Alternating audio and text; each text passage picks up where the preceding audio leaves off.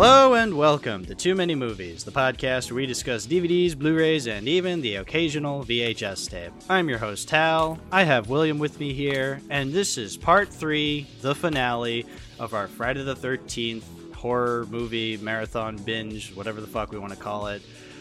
I thought part four was the final chapter. Uh, no, it's part three, William. Well, they Don't wanted know? they did want part three to be the last one at one point. That's why Pamela shows up at the end. But then the movie made money. Right, exactly. Well, you know what, William? We have more restraint than Friday the 13th producers, so we're you just say that, but it's been 14 years.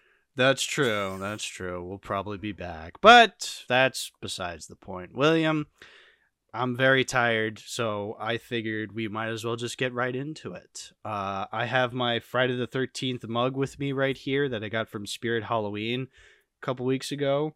It's got hot chocolate. Uh, it's very delicious. Is Ah, it the very one- good. Is it like the camping mug solid one? Uh, it's like a very big mug. It says Friday the Thirteenth, and then it has uh, Jason's mask printed on it. Apparently, it's upside down. I don't know if that's the point or if it was a, a printing error. Either way, it's funny. So I love it. I have, a, I have one I got from like Walmart like two or three years ago that has like the hockey mask and like two, double machetes, like a skull and crossbones thing. there you go. There you go. That's nice. So anyway, we're here to talk about the final act of the Friday the 13th series, also known as the Jason series, technically. This is the era I like to call the what the fuck era because it's just kind of all over the place. Uh, like, yeah, and it's all because they really just wanted to make one specific movie, but that movie took 10 years to figure out what to do. it took ten years to make.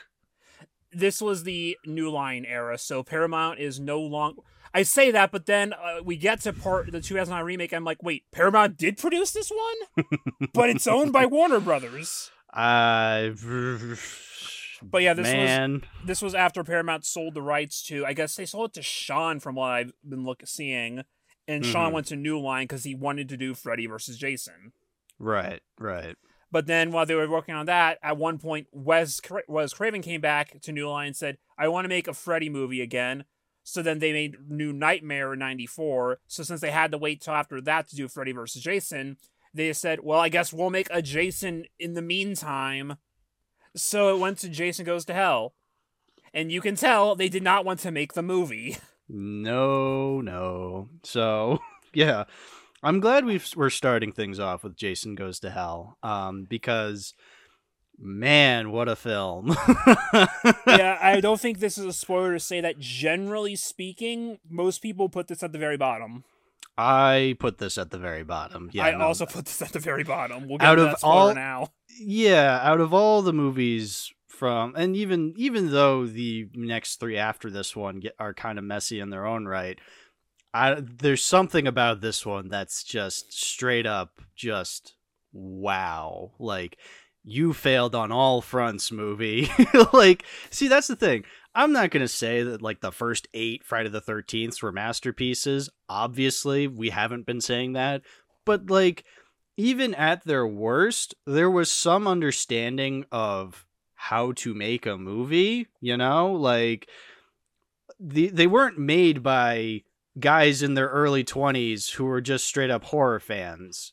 That's kind of the vibe I get from this movie. You know, how did he get the gig? Let me see if they br- bring up how he came on. I really want to know this because yeah, so I heard that before even watching this movie, I had heard that director Adam Marcus was like really young when he made it. And I looked at I looked it up, you know, th- if my math is correct, the dude was like 24, 25 when he made the movie, which is kind of young to be helming part 9 of a major series, don't you think?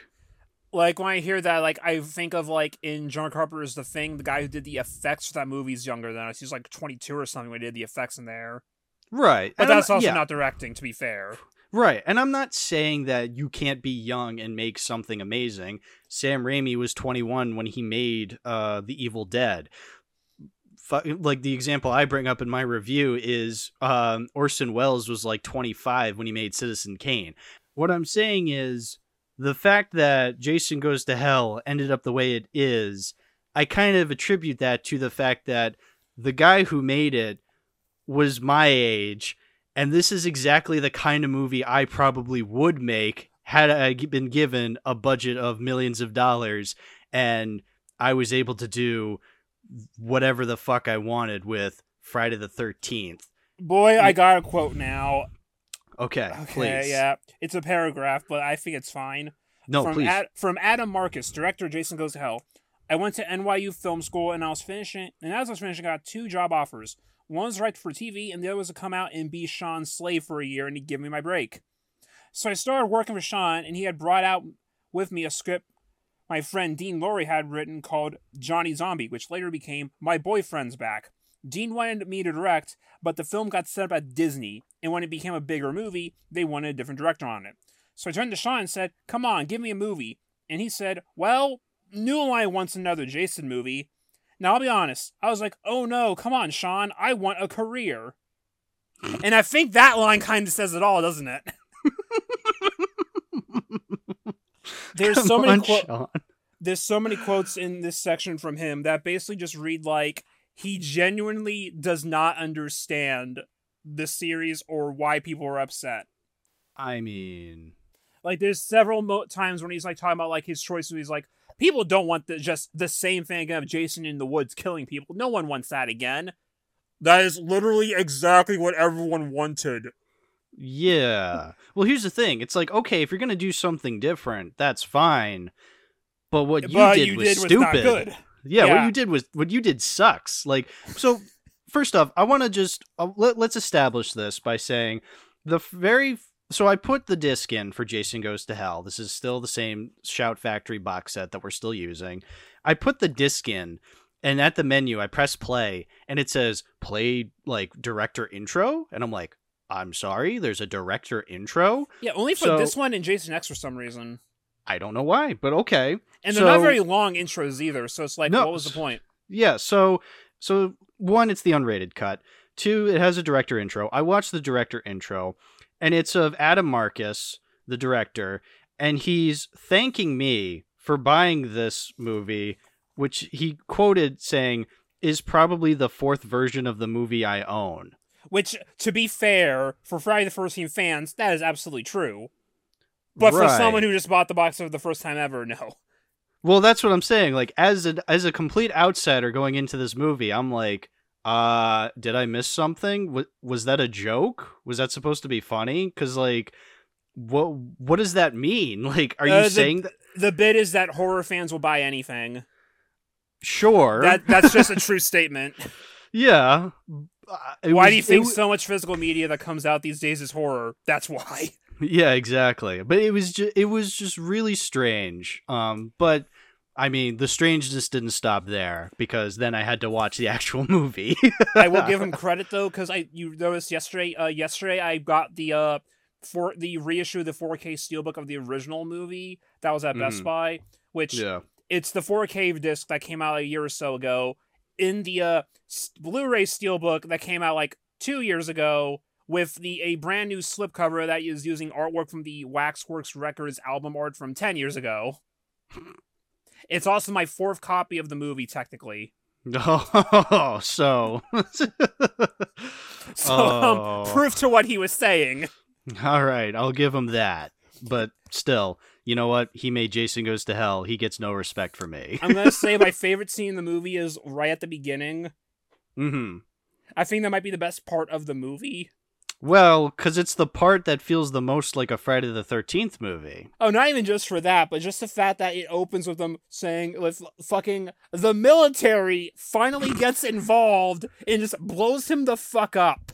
Now, that's funny. I will admit. I like the idea that, like, you know, they set up this bait for Jason to come in and, like, uh, kill this random woman taking a bath, but it turns out it was just a sting operation, but from the FBI to take down Jason Voorhees. Now, first of all, cool idea for maybe a series that kind of established Jason as like a known threat.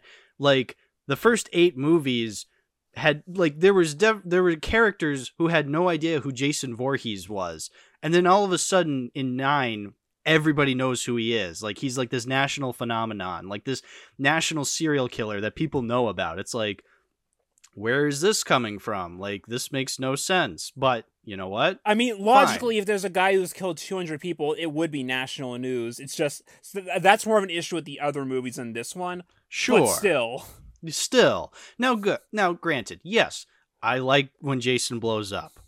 When Jason goes boom, me likey. It was very fun.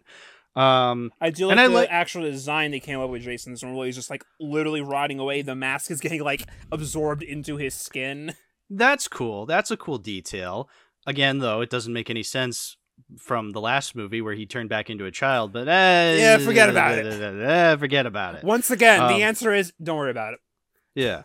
Now, I do also like the scene of the coroner, like, you know, when they bring in Jason's remains and like the coroner's going through like everything and the, you know, they're doing it they're cutting it in between the credits and it's really cool. I love the line what the coroner says where he goes, "In my professional opinion, this guy's deader than shit." And then immediately he's just like, "Uh, strike that, that, from, from the record." record. yeah, like that's funny.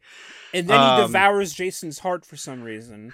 Now, that's the that's so here's where the problems really start. So first of all, it's called Jason yeah, Goes to Hell and Jason is barely in the movie.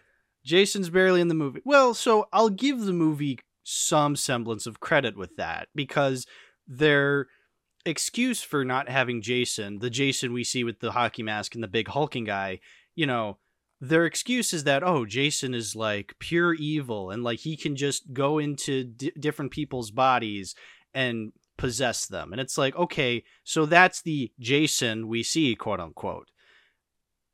Okay, that's kind of so cool. How, now, how does this explain part two, three, four, five, six, seven, and eight? Well, yeah. Why is he all of a sudden doing this? Like the problem with this movie is mm. that is trying to now establish lore and explain everything by introducing brand new elements that don't have any correlation to anything else. Exactly. You want to know what happens at the beginning? So you know there's that coroner who devours Jason's heart like it's fucking barbecue ribs. Um and so and so then the and so then his assistant comes walking in. And you know how you know how that assistant is just like bragging about like taking a shit on Jason's corpse. You don't know you want to know who that guy that guy really is? Who? He's the movie's writer.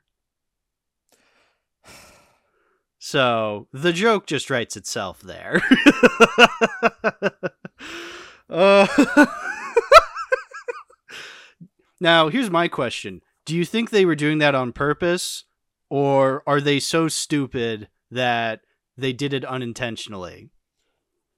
Fucking, I don't know. Uh, let me look up if it says anything from the screenwriter. Because when they first start talking, they usually credit as a screenwriter. Right, exactly. Uh, Dean Lorey. I watched Sean before. He was always saying that he wasn't going to do another Friday for TV unless he could do something different with it. There have been eight movies. Okay, that's another thing to point out is that they also marketed Sean Cunningham coming back for this like it was a big deal. He didn't right. direct the movie; he just produced no. it. Yeah, he just produced it and he gave it to these kids essentially to like do something with it. Yeah. So it's like it's like how Steven Spielberg presents Joe Dante's Gremlins. Yeah, exactly. or Steven Spielberg presents Robert Zemeckis' Back to the Future. It's like Steven Spielberg directed Ready Player One. Wait, what? oh, you got us that one time. That one time. um. Now, look again there are some cool things in this movie. Like there is that shot where like uh so the coroner passes by a mirror and you see Jason like in the mirror, you know, uh, implying that Jason has possessed the coroner. And that's, that's cool. That's, that's something they cool. should do more with. Like I can yeah. picture like a really cool scene because it is established later on that the other characters can see that. Yeah. So like use that. Like imagine like a scene like a hall of mirrors or something. We have like the like a group of people. You don't know what Jason is, and then you see the one guy standing there, and you just see a bunch of Jasons around. Mm. Do something cool like that. That could be really they cool. They do like yeah. two scenes of Jason in the mirror, and that's it. Yeah, exactly. They only do like yeah, exactly. Just two scenes. And then we have the rest of the movie. So now so okay, so Jason is now a a possessing salamander snake thing that uh even though the coroner eats his heart and that's how he possesses him but like how did the coroner know to eat the heart like why would he do that if he wasn't Yeah, possessed yet This is very much a how do you know that kind of movie. Uh, So- the, the biggest example being a brand new character to the series, bounty hunter Creighton Duke. Now, so yeah, so we're introduced to Creighton Duke because some show, like some like news show, is just like, oh, welcome to American Serial Killer or something like that. I'm your host, Dick, whoever the fuck, and I'm here with Creighton Duke, uh, quote unquote expert on Jason lore. And it's like, oh hi, where have you been? Like, who are you? Like, why are you in? See, okay, I'll give the movie this. It's not entirely the movie's fault because Friday the 13th has never really been about having consistent side characters. You know, like in Halloween, you had Jamie Lee Curtis's Laurie Strode or like Dr. Loomis, or you had somebody related to the Strodes to like kind of keep it consistent. So you understand why these characters know things about Michael Myers. It doesn't automatically make the movies good, but I can understand why we're following them along and why these characters know things about Michael. Here, there's not a single side character that remains consistent in the Friday the 13th series. Like, Well, so, there was, but he's not in them anymore. Right. So now you just have random characters coming up and being like, I know how to defeat Jason. It's like, uh, okay, why? Now, I'll also give the idea of Creighton Duke. First of all, Creighton Duke, great name, great character introduction. Like, he seems like a really cool character. That's also wasted, but uh, we don't, we'll, we'll talk about that later. Um, I like the idea of this bounty hunter having, like, the idea that he can just defeat Jason because he's this cool bounty hunter. He's like, yeah, I'll I'll kill him. Like he's essentially the Robert Shaw Quint character from Jaws, where let's just like, I'll I'll get your shark and I'll clean him for free. But the movie makes it uh He is not Also- the main character. He's just a side character. Well, he's not the main character, but then the movie also s- gives him exposition on Jason being this like pure evil entity. And it's like, okay, How, do you know, that? How do you know that? Like, just make him a bounty hunter character that just wants to kill Jason. Like, that's it. Nothing Or you do more the thing than that. the Puss in Boots movie did of Humpty Dumpty. yeah, Just cut Yeah, back that- to all the other movies and just Creighton Duke is standing there somewhere. That could be fun. Also, Like- apparently, uh, I have the book open here. apparently, the whole reason why he's dressed like a cowboy, uh, that's just because the actor wanted to be a cowboy. So, so this is just like a demon in part five. Like, they just let the the actor come up with the character. like he says here, I've got an audition for you. It's Friday the Thirteenth. I read the script, and it's it was a bounty hunter. And to me, this guy was a stone cold cowboy. I said, if I can dress like a cowboy, I'll do the role. So that's the only reason he's a cowboy because the actor wanted to be a cowboy. Yeah, exactly. Exactly. All right. So we've established Creighton Duke. It's like, okay, so we have this character. Is he the main character? No. No, the So main then- character is actually, and I do need to like bring this up now because this is something that I deliberately didn't mention until now because it's relevant. Sure, go ahead. Uh, throughout the mid, the late '80s, how were you aware of the Friday the Thirteenth TV series? the what? Well, you didn't know about the Friday the Thirteenth TV series that Paramount did in the late '80s. William, don't gaslight me. this is relevant because the main char- the actor for the main character was actually one of the leads in the Friday the 13th TV series. Look it up. Uh uh, Yeah, uh you didn't know about that one, did you? No, I didn't.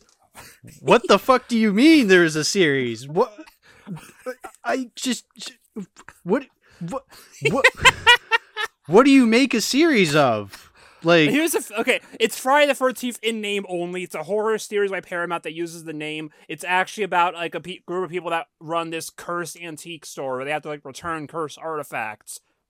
So it's like anthology horror with the with recurring cast of characters. so what the pl- it- what the plan for Halloween was was making it a, an anthology thing before it became This was This was well, Freddy Krueger just got a TV show. Let's do one for Friday the Thirteenth. Okay. Did Jason I just brought up the fact. did Jason No, play Jason's a not in the series at all. Jason's not in the series at all. It's just using the logo, baby. Okay. But the point is that the the actor that was from that series graduated into one of the actual movies. Mm-hmm. So now he's the guy in the varsity jacket in this movie. did he play the same character? Nope. But You know- yeah, you I know- just wanted to bring up to you that there is a Friday the Thirteenth TV series. that makes me so mad for some reason. Cause, cause you know what? This scene where we're introduced to the main character, I need to dissect. So first of all, it's so Oh, you the, dissected like the coroner did. Yeah, I need to dissect it because it is everything wrong with the movie. So first up, the movie, the the scene starts off where like uh, a waitress is watching the TV program, uh, like in the back of the restaurant, and then she looks horrified. She looks like slightly horrified. Um, and you think like, oh, okay, it's just a random waitress, uh, just watching the TV and just being horrified by the fact that Jason may or may not be out and about or whatever. Um, then it then she goes out to like you know be a waitress like out in the restaurant, and Creighton Duke is there randomly, like I, okay, he's there now. And so then he starts talking to her and like heavily implying that she's very important, even though the scene didn't establish that. Like we have no idea who this lady is. William, you want to tell the audience who this lady is? Oh, the the waitress in the movie, beginning of the movie. Yeah, you want to Uh, know what, you- what you- part she like- plays? Yeah, it's, it's the role of the the all important character of Diana Voorhees. Jason's sister. Yeah, you know the Jason's sister that we didn't know about until right now. Yeah, remember her? So I was only half paying attention when we were talking about that because I was reading this quote from one of the people in the movie that said that amounts that Adam Marcus is actually short. uh, Adam Marcus wore lifts in his shoes. I'll tell you that because he's short, and I only know that because I was in the wardrobe room and I was like, "Whose high heels are these that don't look like high heels?" And they're like, "Shh, he thinks he's tall though." He would be like, "I'm five ten, and I'm like, "Honey, you're five eight. Oh no, Adam, you're making your you're, you're making yourself look worse by doing that. My man." But anyway, back to the dissection. So, Diana is like this character we've never met before. We don't even know that she's the sister of Jason yet, but you know, because the movie doesn't feel like revealing that yet. Because you know, when a movie withholds information and it's revealed later on, that's called good storytelling. So, anyway, then she's just like Creighton, I'm not important. Like, get out of here. And then some like other random cop like comes over and arrests Creighton for I don't know, being a nuisance, even though he didn't do anything, but whatever. He's been, he's arrested now. And so then Diana goes over to this character on the at the bar and just starts spewing all this information to him. And I'm like, why are you talking to this random extra? Oh, wait, that's the main character of the movie. The movie does such a terrible job at establishing that Steve is the main character. I genuinely thought he was just a background extra. Like, you weren't supposed to pay attention to him. Like, that's how bad the movie is. Okay, not only is it does it not understand Friday the 13th because it makes Jason this like evil entity slug that can just infect people. It doesn't know how to tell a story properly. Almost like this movie was directed by a guy who's 24 fucking years old. it's also like people will make the comparison that because because this is the first new line film that a lot of it feels more Freddy than Jason because Freddy's kind of done some similar things in his own movies. Mm-hmm. I don't think there's any Elm Street blood in here other than that, so it's mostly just coincidence. Yeah. But yeah, it really just feels like well, they finally got Jason, and uh, they're doing not Jason with him. mm-hmm. Yeah, exactly. to the point where like since Jason's the actual Jason's barely in the movie, uh, the role they had to give Kane Hodder real quick is uh when they're the one of the guys guarding the coroner room, Yeah, Uh, the guy the with the mullet. yeah, the guy Pussy, uh, that Yeah. that is uh Kane Hodder, That was cool. I like that. Cuz is it's kind of funny that like Kane Hodder Yeah. gets to say yeah Jason's dead as shit and then immediately dies from Jason, so Yeah. in a way he killed himself. Yeah, in a way. Yeah. um But yeah, do we want to talk about the actual scene at Camp Crystal Lake where a bunch of teenagers go to camp there because they're like, "Hey, Jason's dead. We can camp there now." Which I'll give the movie that. Realistically, yeah, there would be people after a serial killer's gone, they could just be like, "Oh, we can go camping now." Then it's like, okay, kind of cool. That makes sense why they're there. Um, I need to double check, but I think it said you know that that that, that area too wasn't even originally in the movie that they added it after like a test screening or something. Oh my god. So that was literally Oh just put in there God. to be like an actual Friday the Thirteenth movie. Oh my god, are you fucking serious? oh my god. Oh, I love this movie. It's so good. uh, after the first test screening, the audience wanted more of the traditional Friday the Thirteenth campground sex and slash stuff, and so did New Line. I was very against that, and so was Dean. Because the only problem I've had with the mythology of Friday the Thirteenth films is this constant thing that anyone who does drugs or has sex should die. That's a very puritanical vision. it's a movie, you fucking idiot. But when but we were given our marching orders, and what we shot is something I'm willing to live with because we tried to twist conventions back around in a more positive way. I Oh wanted to get as many guys naked as women. Oh my god. Marching orders. Are you high? What are you talking about? It... Yeah, Oh. that's, that stuff. That scene only exists because they said, "Guys, come on! It's Friday the Thirteenth. You need to have at least one of these in here." I that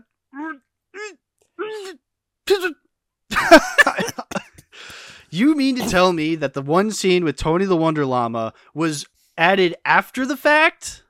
Yeah, Yeah, let me explain. There's a scene where a couple is having sex and the guy just randomly goes, "You think you're ready for Tony the Wonder Llama?" What the fuck does that even mean, Tony the Wonder Llama? I, I think that means his dick. How hairy is your dick, my guy? What are you talking about? Uh, I'll give them credit. The part where the girl gets split in half, that's great. Awesome. Yeah, that's one of the best kills in the movie. Again, added after, After the, the fact. fact. After the fact. Yeah. I. Oh God, it's oh my goodness. Okay. Oh, we haven't even gotten to the part where Jason like finds uh so he so because you know Jason can't exist long in in, in a human body because it like withers away. Again, didn't stop him the first eight movies, but whatever. He he needs to find different uh people to uh fucking possess and kill people. So he finds a random ass cop, finds him, and uh, th- this is when I was like, okay, I know for a fact this movie gets everything wrong because first of all, Jason straps down this dude before killing him. And I'm like, Jason does not torture people. Jason goes right for the kill. He does not Yeah. Play play around with people. He does not torture them. He goes right for killing somebody. So It automatically he doesn't do that in the rest of the movie either. well, actually, he does because later on, not to jump ahead, but like during the climax when he's fighting Steve, he's just whacking Steve with this like metal pipe, and it's like, all right, dude, like that's not Jason. Jason would go right for stabbing Steve like right in the chest with the metal pipe. He wouldn't be like hitting him around to like you know piss him off. Like he'd go right for the kill. Is the thing, and it's like he never does this in any other movie. Jason does not torture people. He does not play around with people. He well, it's goes not right for the body for the kill. part specifically. I, I understand why they do it here because Adam Marcus is a fucking moron and doesn't understand Friday the Thirteenth. Like, I'm I only started watching these movies this year, and it seems I understand more Friday the Thirteenth more than he does. I You watched them within a month. yeah, yeah, yeah. also, he does the torturing at the Voorhees estate. Remember the fucking mansion that the Voorhees had? Yeah, Remember you know that? Pamela's fucking mansion. Yeah, they were rich. Uh, there's a fucking house that. Oh, oh god. Oh god. It's How about the fact that the Voorhees estate also has the fucking Necronomicon in it? Let's get right to that. Yes. Implying that they used the Necronomicon for something. So you, I, this brings our Evil Dead episode full circle from last year. I mean, not only are we probably putting this episode out the same day that we put the Evil Dead episode out, that being Halloween, but like the fact that you brought up the fact that the Necronomicon shows up and Jason goes to hell, and you know this was a year ago. Me, I'm like, oh, that's interesting. I don't, I don't really understand the implica- implications of that. You know what I was thinking? I was thinking this was like similar to like when I don't know. Maybe I made this comparison back then. I it's I haven't listened to the episode in a while, but I made the comparison. Oh, the Necronomicon shows up, so it's kind of like you know when an alien head is in the background of Predator Two. Like you know, it's an Easter egg. It's like, oh, isn't that funny? That means they're like in the same universe now. No, No, this is the main character picks it up and flips through it, implying that it has legitimate significance in the plot of it, meaning that it's actually implied that when Pamela brought Jason back to life the first time, she used the Necronomicon Ex Mortis, meaning that Jason has actually been a deadite this entire time. kind of a lot to drop on us. Like what? What? Like the where did this come from? Did it come from? It's because okay, technically speaking, the whole reason it's actually in the movie is because they were like friends of one of the prop guys or something from Evil Dead. But still, the Yeah. fact that he directly picks it up and calls attention to it, That's And- not how you make a reference in a movie. and like also uh, because I brought this up, the existence of these up, uh, they wanted to make a sequel to Freddy versus. There were ideas for sequels to Freddy versus Jason that didn't get made, but one of them was actually going to be a, a d- additional crossover of Evil Dead.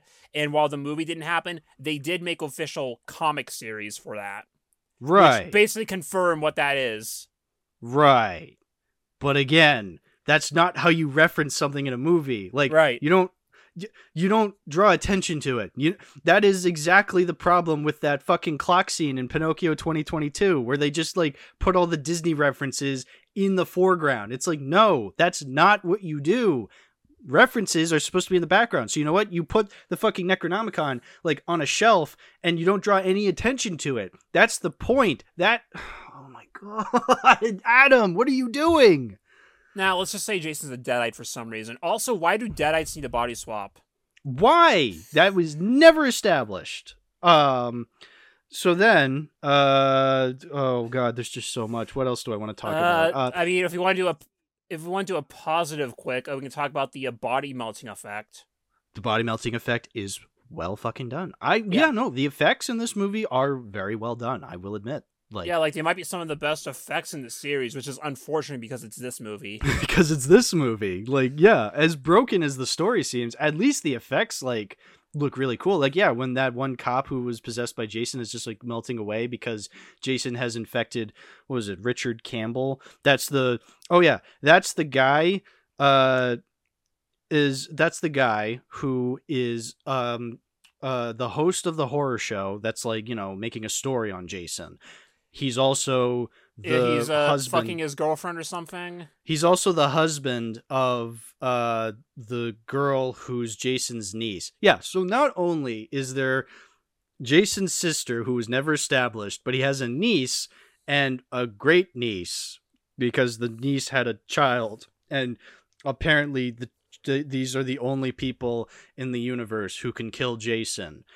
Even though there are three movies after this one, but uh, But also, like- he needs them alive to swap with the bodies, except they don't need them alive. I- they're just making this up as they go along. Which brings up the question of why didn't Jason just immediately swap with Diana in the beginning of the movie? Yeah, why was he trying to kill her at that one scene? I mean, even then, like if it doesn't need to be alive when you to do the body swap, then why didn't you just immediately body swap with her after you killed her? And why are these why are there rules? Like where are these rules coming from? Why are we learning about Remember this now? Remember how you can't feed Jason after midnight. It's a bad I- thing to do. you shouldn't do that. Don't get Jason wet. Wait a minute. oh my god. He's always wet. He's always wet. Oh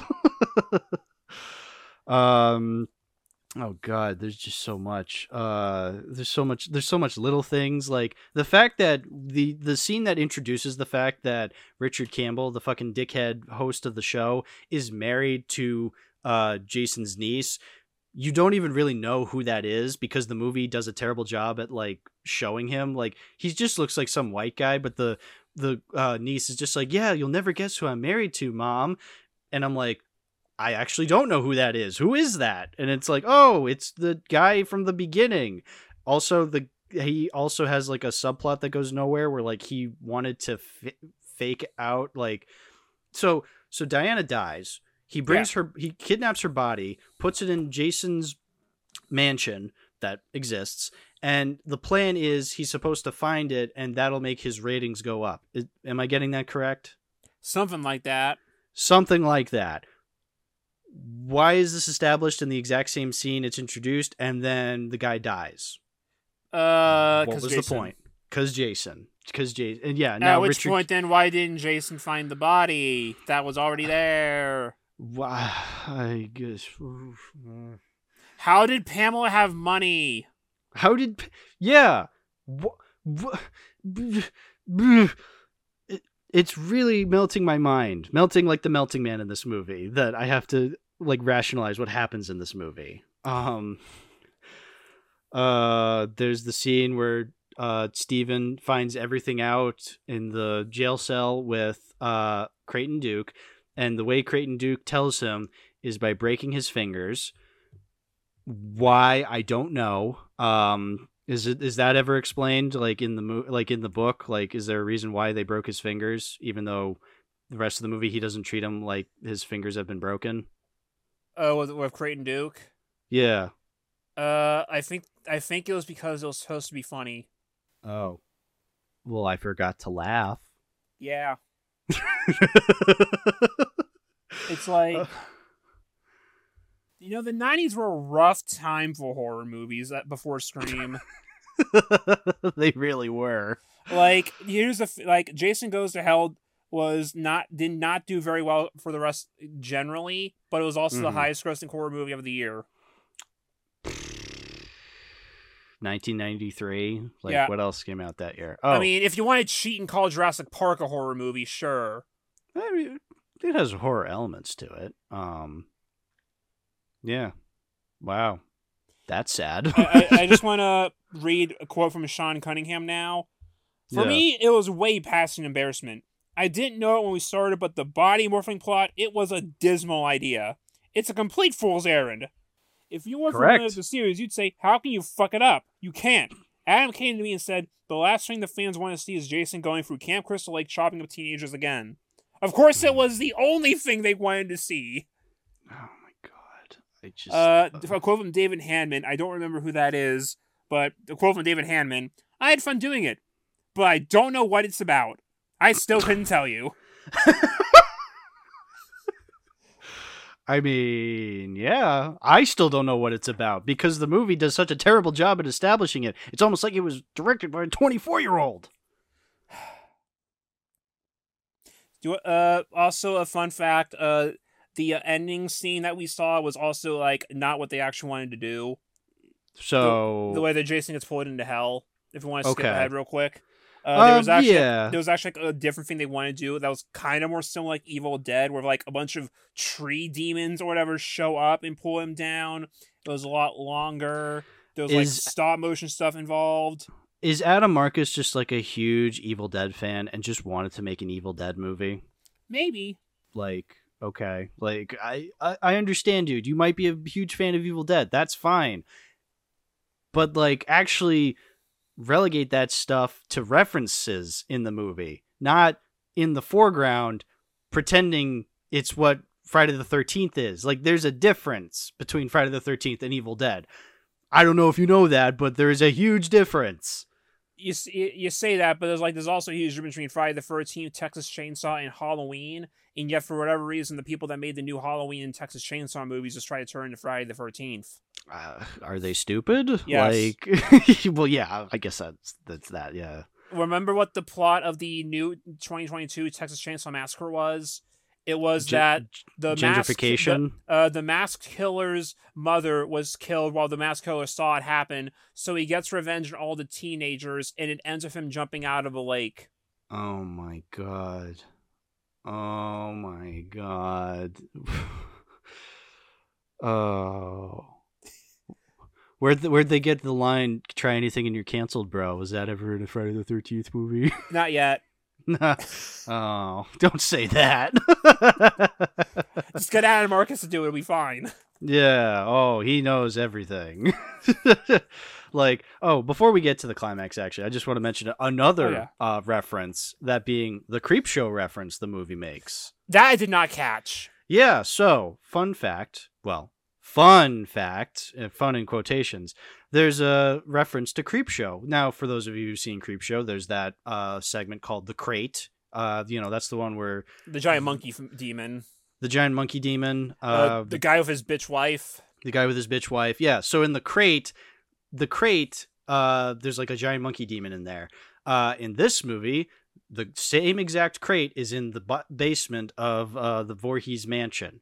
Now, again, neat detail, but again, it's more than just a detail. The movie active, the camera actively like pans by it and like focuses in on the crate before panning over to like Jason. No, what was it? It was like Diana's body, like on the basement floor. It's like okay, again, I mean, it's a little subtler than just having the main character pick up the fucking Necronomicon, but it's like, again, like put it more so in the background. Like, I don't want to read what it says on the crate so then I know it's a Creepshow reference. Like, I should be figuring this shit out like years later, not immediately on my first watch. It's, oh god, It's like how Oh in the uh, 2005 King Kong, uh, they have uh, one of the crates in, on the ship in the background is like the Sumatran rat monkey thing from uh, Braindead.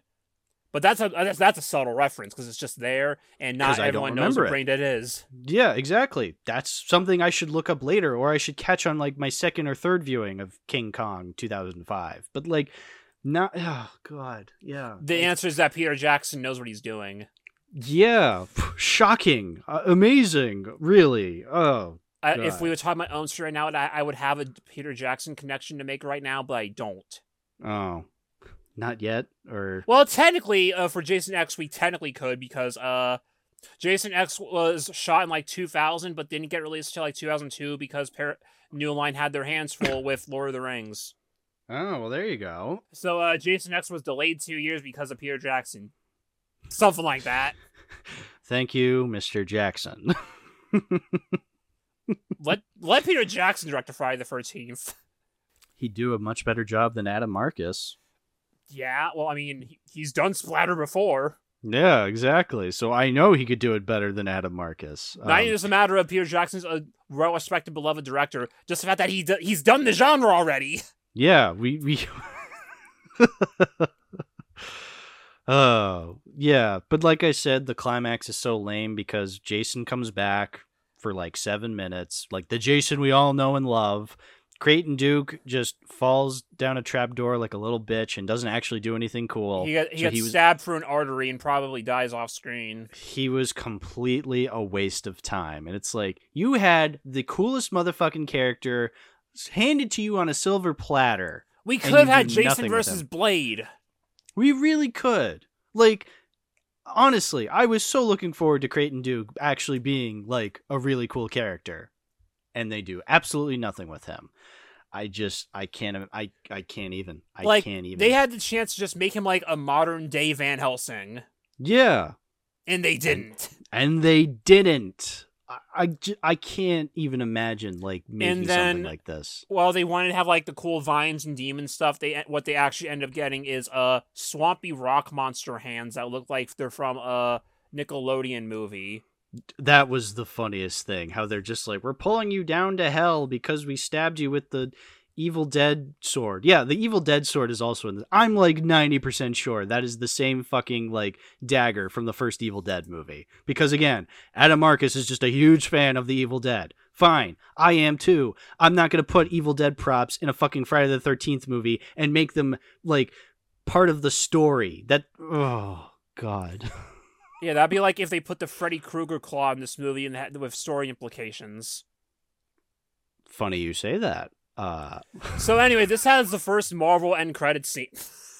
It really does, which honestly doesn't piss me off as much as the other things because it's like it's it's like a fun teaser at the end of the movie. Like, oh, we're gonna Hey, it's do the this movie. now. It's the movie they actually wanted to make. Yeah, exactly. It's also like the one part people actually liked uh, from the movie when they first saw it. Yeah, the last five seconds is the one part you like about the movie. It's one part everyone likes about the movie. Oh, It's like even here, there's the quote. Da, da, da, da. Uh, oh, yeah, I stepped ahead to the Freddy vs. Jason section. Quote from Adam Marcus, director Jason Goes to Hell. Yeah. Back when we were making Jason Goes to Hell, Dean Lorey, Noel Cunningham, and I were trying to come up with more gags to put in the movie. And then I said, you know, doesn't New Line own Freddy outright? And the wheels started turning. I called Mark Ordesky and Michael DeLuca at New Line and asked, can we have the claw? And it was very funny because they were a bit covetous of it. They asked nervously, what are you going to do with it? And why? And we told them our idea and they flipped. I remember the first test screening after we finished the film. When that moment hit, when Freddy's claw lunged out of the ground at Jason's mask, the entire test audience got up on their seat, on their feet, and cheered. It it is a cool moment. I will give the movie that. It's the like, best it's scene really in the movie, and it's, It's just best there to the set up a different movie. that wouldn't come out for another ten years. yeah, Wow, we'll, we'll talk about all that.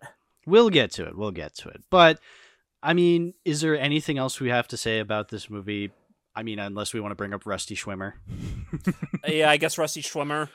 So Uh, I don't know. When I was looking at the cast list and I see there's an actress named Rusty Schwimmer, I was like, oh my god, that is an amazing name. She has. I've literally never seen a movie with her in it. I mean, unless I have before Jason Goes to Hell. I actually don't remember. I just I don't remem- think she. I don't think we would have. I don't know, but like I don't know, just seeing Rusty Schwimmer is just one of the funny. It's just such a funny ass name, and she has one of the most confusing deaths I've ever seen in a movie. Oh, she was in the first Candyman and Guardians of the Galaxy Holiday Special. Look at that. But anyway, uh, the point I'm trying to make, she has one of the most confusing deaths in the movie. Um, uh, do you even remember what happens? Barely. So, uh, what is it? Jason as Richard Campbell is like, so she, he takes Leslie Jordan, who's her husband. Leslie Jordan was he was on Will and Grace. He's a very funny actor. He like takes Leslie Jordan, like starts like deep frying his head, and Joey Rusty Schwimmer comes up behind Richard Campbell and starts just like attacking him, like hitting him with something. And Jason slash Richard like elbows her in the mouth. Her mouth like puckers inward like a cartoon, and she falls over. At least I think that's what happens. Because, like, again, the movie is shot and edited so terribly. I have no idea how she actually died. But, like, I think that was the implication that, like, she gets elbowed in the mouth and it puckers inward, like, like she's fucking Tom from Tom and Jerry. But, like, the the movie's lit so poorly that like you can barely tell. I rewinded like three times to see like what how exactly she died, and I still don't exactly know what happened. What a movie. Oh my god. It is so pathetically funny.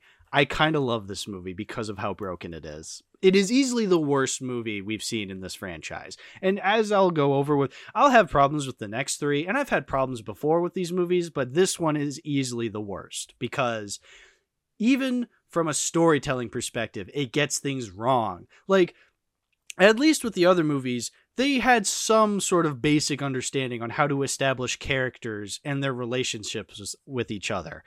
This movie couldn't even do that. Like, that's how bad it is. It, like, it goes beyond failing as a Friday the 13th movie. It just fails at a straight up straight up being a movie. That's how bad it is. You know, it's it's like compared to like the Elm Street movie that was being made at the same time, that was also going a different direction. Uh, Wes Craven's New Nightmare.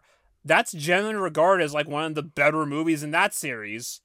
So it's like they have you have the both of these coming out that around that time, setting up for Freddy versus Jason. Well, not really for that one, but you know, didn't Mhm. getting in the way of it. That's the one that that it didn't make a whole lot of money, but it's generally regarded as one of the better movies of the franchise on in retrospect. And then you have Mhm. this one. Oof. Yeah, no. See, you can do things differently with movies in franchises. It's just you can also do them horribly, horribly wrong. And that's this that's this movie. It Yeah, does things wrong. To point out, uh, some fans complained that we tried to explain too much in Jason Goes to Hell, that there Yes. shouldn't have been so much much of the mythology. I think Yes. that's a mistake. Here's the problem. Giving Jason a backstory isn't a bad idea. It's just that the backstory you gave him sucks. And he, he compares it to like the scene in Jaws of Quint. Where he's like talking about the USS Indianapolis. And it's like, okay, cool. but that stuff's good and that adds to his character. good. Oh my this god! you- is contradicting other movies. Oh my god. He really brought up the Quint scene in Jaws. That is you do not bring up the Quint scene in Jaws when trying to defend Jason Goes to Hell. That scene is way fucking better from every angle you look at it than your entire fucking filmography, you piece of shit. Like, you do not compare yourself to the fucking Quint scene from Jaws. That oh Oh, you do. It's like it says, I think Norman Bates isn't frightening if Norman Bates doesn't have a mommy problem. And Michael Myers was a kid when he murdered his sister. That's important to, to know, you know? Yes. Yes. But those are good backstories. those are good backstories. Jason being a body swapping worm isn't a good backstory. oh my god. I I, I should remi- remind the audience this was the one movie that I had actually been putting off watching until now. I've seen Yeah. all the other ones at least once. This was the first time I watched it because I knew going into that, oh boy, because Yeah. I knew things about the movie already. I knew about the the Freddy Claw ending. I knew that about Jason being a worm. I knew about the Necronomicon because I, I I watched clips. I've seen reviews before, but Mhm. actually watching it, it's like wow, this is also just kind of boring.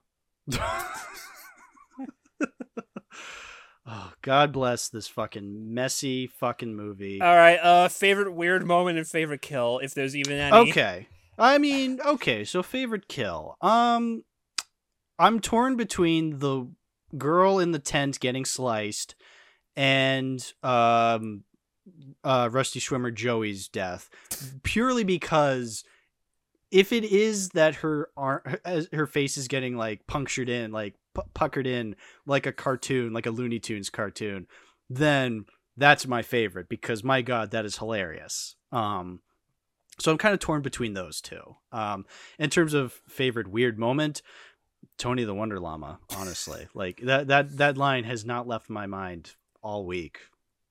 Uh, my favorite kill is uh Jason blowing up in the beginning, That's good. That's good. and my favorite weird moment is uh the coroner eating the heart because it's so fucking stupid. It really is. Yeah, because well, that's the other thing is like the movie makes it apparent to be like, oh, the way we destroy Jason is you have to destroy his heart. Isn't that what the coroner was doing at the beginning? But Yeah, that's he how he got possessed. heart. He ate the heart. Uh, like, uh, did you read the script you wrote? Oh God, I can't. Oh, is, is there anything else we have to say? Because I'm real. I'm really losing my brain cells trying to rationalize this movie, William. We talked about this movie for almost an hour. I think this is the longest we talked about one individual movie in the series so far. Th- that just shows you how bad it is. Uh, th- the the fact that this the I'm I have not been a Friday the Thirteenth uh, fan in the first 25 years of my life until this month, this October, and this is how mad I am watching this movie because that's how bad it is. All right, coroner's I- report time. Coroner's report time. Just go Yeah. go into it, please, please. Okay. Oh, buddy. Oh, boy. All right. What do we got here? Uh, how did this one do? Do a Reno? Uh, Jace goes, "Hell, the final Friday," which that we that we didn't even talk about. That's the subtitle, the final Friday. Even knew that, though they knew damn well it wouldn't be. I, I, I just you know. Uh, you know. production budget three million. Uh, Okay. shooting location Thousand Oaks, California. mm-hmm. Uh, August 14th, 93. Taglines The creator of the first returns to bring you the last. Evil False. finally found a home. False. Horror has many faces. Death wears many different masks, but pure evil wears just one. And this is your final chance to see. They were almost true until the end. That yeah, like what? So yeah, uh, three million production budget, box office fifteen million nine hundred thirty-three thousand sixty-eight. okay, not, not opening terrible. weekend opening weekend was seven million five hundred fifty two thousand one hundred ninety. It ranked two. Oh, and why is that? Uh, what did it open against? Uh, let's check what it opened against. Yeah, I'm curious to know what it opened Uh, against. Let me see. Uh, bu- movies in August '93. It when my computer will let me. yeah. Uh, August 13, 1993 movies. It's a good thing we had the power of editing for this. Yeah. Yeah. Box office chart for August 14th, 1993. The numbers. Uh, The Fugitive was number one that weekend. Okay, that makes sense. You know, Harrison Ford and whatnot. Yeah. Which I think that was already out because it says minus 6%. So, like, that was already in, like, its second weekend. Oh. It, it The Fugitive was number one two weekends in a row. So that's, That's- an oof. Jurassic Park was funny. also still in theaters at this time, number seven. Okay. And that was its 10th weekend. Yo, Free Willy was also in theaters at this time. wow. Oh, all the best stuff in 93. God, you're never going to guess what number 10 was that weekend. I can't even. Just just tell me. Robin Hood Men in Tights. And right underneath that was Hocus Pocus. Uh, Hocus Why was Pocus that in August? Why was that in August? Oh my Like, god. There was a oh. re-release of Snow White that weekend. In- So you're in telling me that week. Disney has been for years doing this, where they'll release a movie that should have obviously released in October, but How? releasing That it was in the Hocus- summer. That was Hocus Pocus's fifth weekend. Oh, it's even worse. Oh, it's even worse. I like how Oh, Apparently you Snow White was in theaters that weekend somehow. This is and- the second time that Snow White and Friday the Thirteenth have uh, crossed cross streams, apparently. Because And I like how the uh, fact because obviously Snow White wasn't inconsistent release, but like it it marks it as the 2,904th weekend for Snow White. that's funny. Not accurate, but still. No, that's funny. That I'm glad they did that. oh, you're gonna funny. love the number 15 was Howard's End. I don't know what Howard's End. Well, we saw Howard's End. Oh, not oh, it's not not Howard Harold. Never mind. Harold's I keep End. forgetting Harold's. Na- I keep forgetting Harold's name. Oh, yeah. I was gonna say, how No, could you forget Harold? How can Come I forget on. Harold? Because there's Howards and there's Harolds in this world. Yeah. There's also Jason X's. Which that's a different beast entirely. you want to get into so it now? okay, Jason X, also known as the movie that they made because Freddy vs. Jason was taking too long. No, seriously, that's it. That's the reason. no, I completely buy it. And you know what? So here, let's get into it. Jason X. Here's another Friday the 13th movie that does something completely out of the ordinary in terms of Friday the 13th. You know, when you think Friday the 13th, what's the first thing you come you come that comes to mind, William? Uh, hockey mask, Hockey mask. Right, exactly. which they do have here. They much do more have than la- here. much more than the last movie. Ri- yeah, exactly. And then now, you think William. of Camp Crystal Lake. Now, William, do you also think of in space when you think of Friday the Thirteenth? No, but it'd be badass if they did it correctly. Yeah. So here's the thing. So Jason X, I will admit, is well, no, one, it's better than Jason Goes to Hell. I'm just gonna say that right now because, well, one, Jason Goes to Hell is fucking abysmal. But like, at least here's an example of a movie that does something so weird and out there in terms of Friday the Thirteenth, and actually sort of semi succeeds with it. I say that in major quotations because I'll be honest, Jason X is not as fun as it could be. Yeah, that's the whole problem. That like I want to like the movie more than I actually do because Yeah. Jason in space just sounds hilarious, Jason in Space does sound hilarious. and it has Now- moments. Yeah, Unfortunately, it's only moments. right, exactly. I'll give the movie this. It advertises Jason in Space. It gives us Jason in Space. Yeah. So automatically it's better than Takes Manhattan, unfortunately for me. But um you know, but even then, like I will admit, it's not as fun as it probably could be because it's kind of boring at times. Like They they Eh. they set it up so well because that first kill is glorious, and it Yeah. makes you think we're gonna get so much more like that, and then it's mostly just a lot of machete yeah.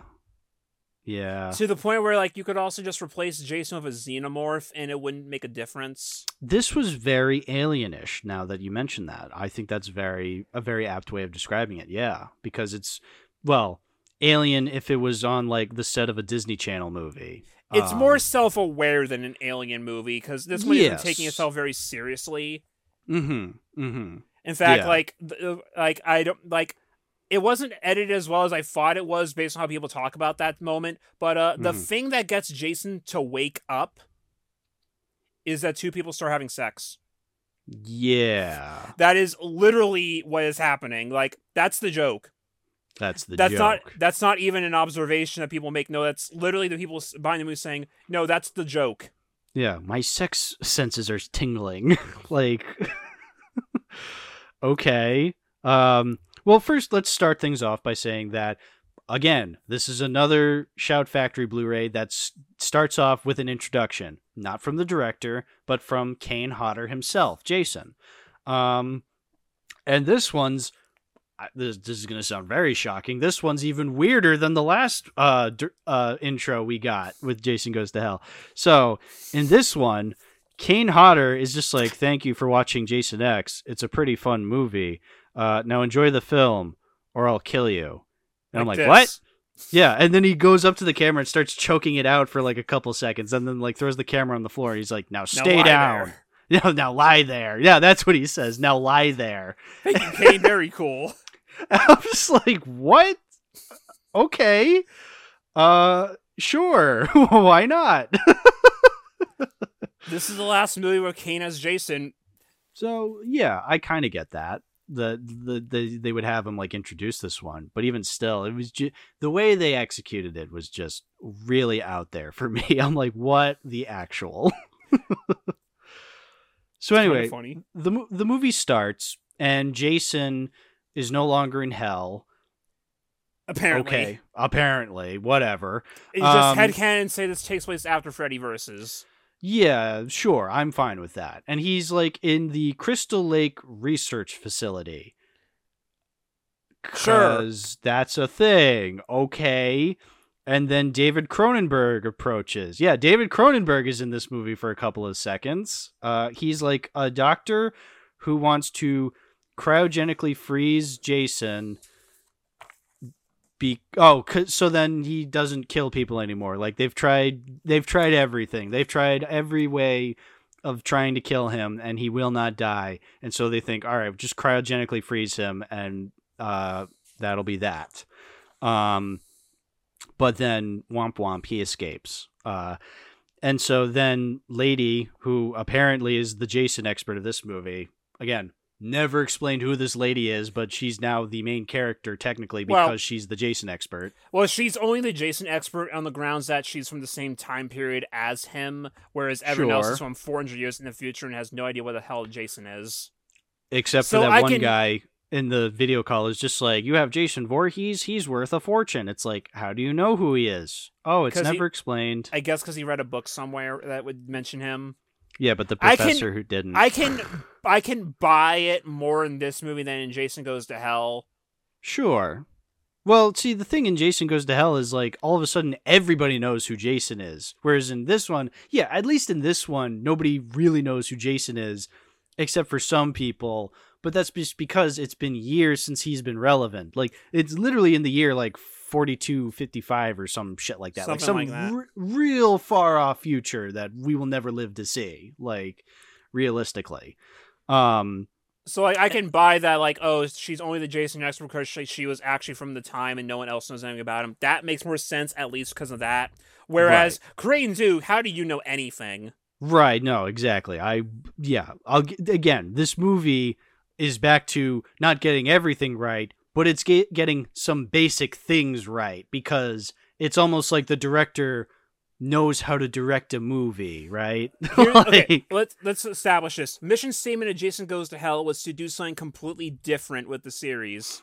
Sure. Questionable, but that was the point. The mission statement of Jason X was, "Fuck it."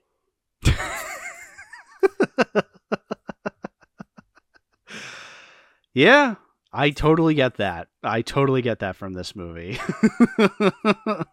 There's a robot lady who wants to get tits because everyone else has tits, and then she goes karate chop fight Jason.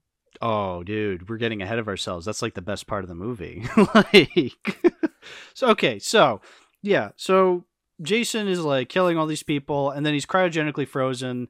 but it doesn't go well because he like stabs his machete through this thick metal door and it almost kills uh lady who knows about Jason. It cryo And so freezes then- the whole room. It cryo freezes the whole room. Then she's there. They're like trapped for four centuries. They're then discovered by a professor and his students on like a field trip of sorts. Um, to to the first Earth because now there's a second Earth because we fucked up and ruined the first Earth because we're terrible human beings. which we never see Second Earth. Uh, well, we see at the very end. Oh, that's what that is. Right, right, right, right, right. We see the we see a campground. Oopsie doodle. Yeah, oopsie doodle. um, for okay, I really got to bring this up. Hockey is banned in 2024 in this universe. That's that line is so funny just because of the timing of it. Yeah, that we're watching this in 2023. Gu- gu- guys, we have only a couple more months before hockey's banned. Hockey will be banned in 2024. Enjoy it while you can. Go Bruins. I can't Uh. believe Gritty would do such a thing. oh, okay. So Jason and uh, past lady are now in the future. Um, okay, sure. To Actually, some I really- it's the present. To some people, it's the present. I actually really like the first technical, uh, like slicing Jason does when he gets out of cryogenics. When he gets out of like, well, he doesn't even do anything. He just Yeah. My man isn't over. even awake yet, and he's already back to business. Exactly. He slices a dude's arm off, and the dude is just like, "What the fuck?" And like all of them are just like, "Dude, it's okay. We'll just give you like, we'll just grow a new arm because again, the future, you can grow a new arm now." It's like, okay, that's kind of cool. Like, I like how that establishes that we're in the future, and it shows like, oh, you know, the kills in this movie need to be really extreme if they want to like, if they really want Jason to like fuck these guys up. And the first actual kill is just like that. Yeah, so let's talk about the first kill. I mean, this is skipping ahead a little, but like again, between when Jason is discovered and when he actually starts doing shit, it's like 20 minutes of nothing. Like it's like skipping the first 20 minutes of fucking Shark Side of the Moon. You're not missing anything. Like honestly, we should know from experience. Um so, the first kill is Blonde Lady, uh where Jason takes her shoves her head into a vat the of- liquid nitrogen. liquid nitrogen and then pulls it out and smashes it on the table. Like she he cryo freezes her face in seconds and just smash. Oh, yeah. Amazing. Like It- great it's kill. Ex- it's exactly what you want in a movie like this. Yeah. And it set, it sets up expectations that the rest of the movie then doesn't deliver because most of it's just Jason with the machete again. Yeah, which can be fun sometimes, but then other times you're just like, uh It needs to be like one or it needs to be one or two kills.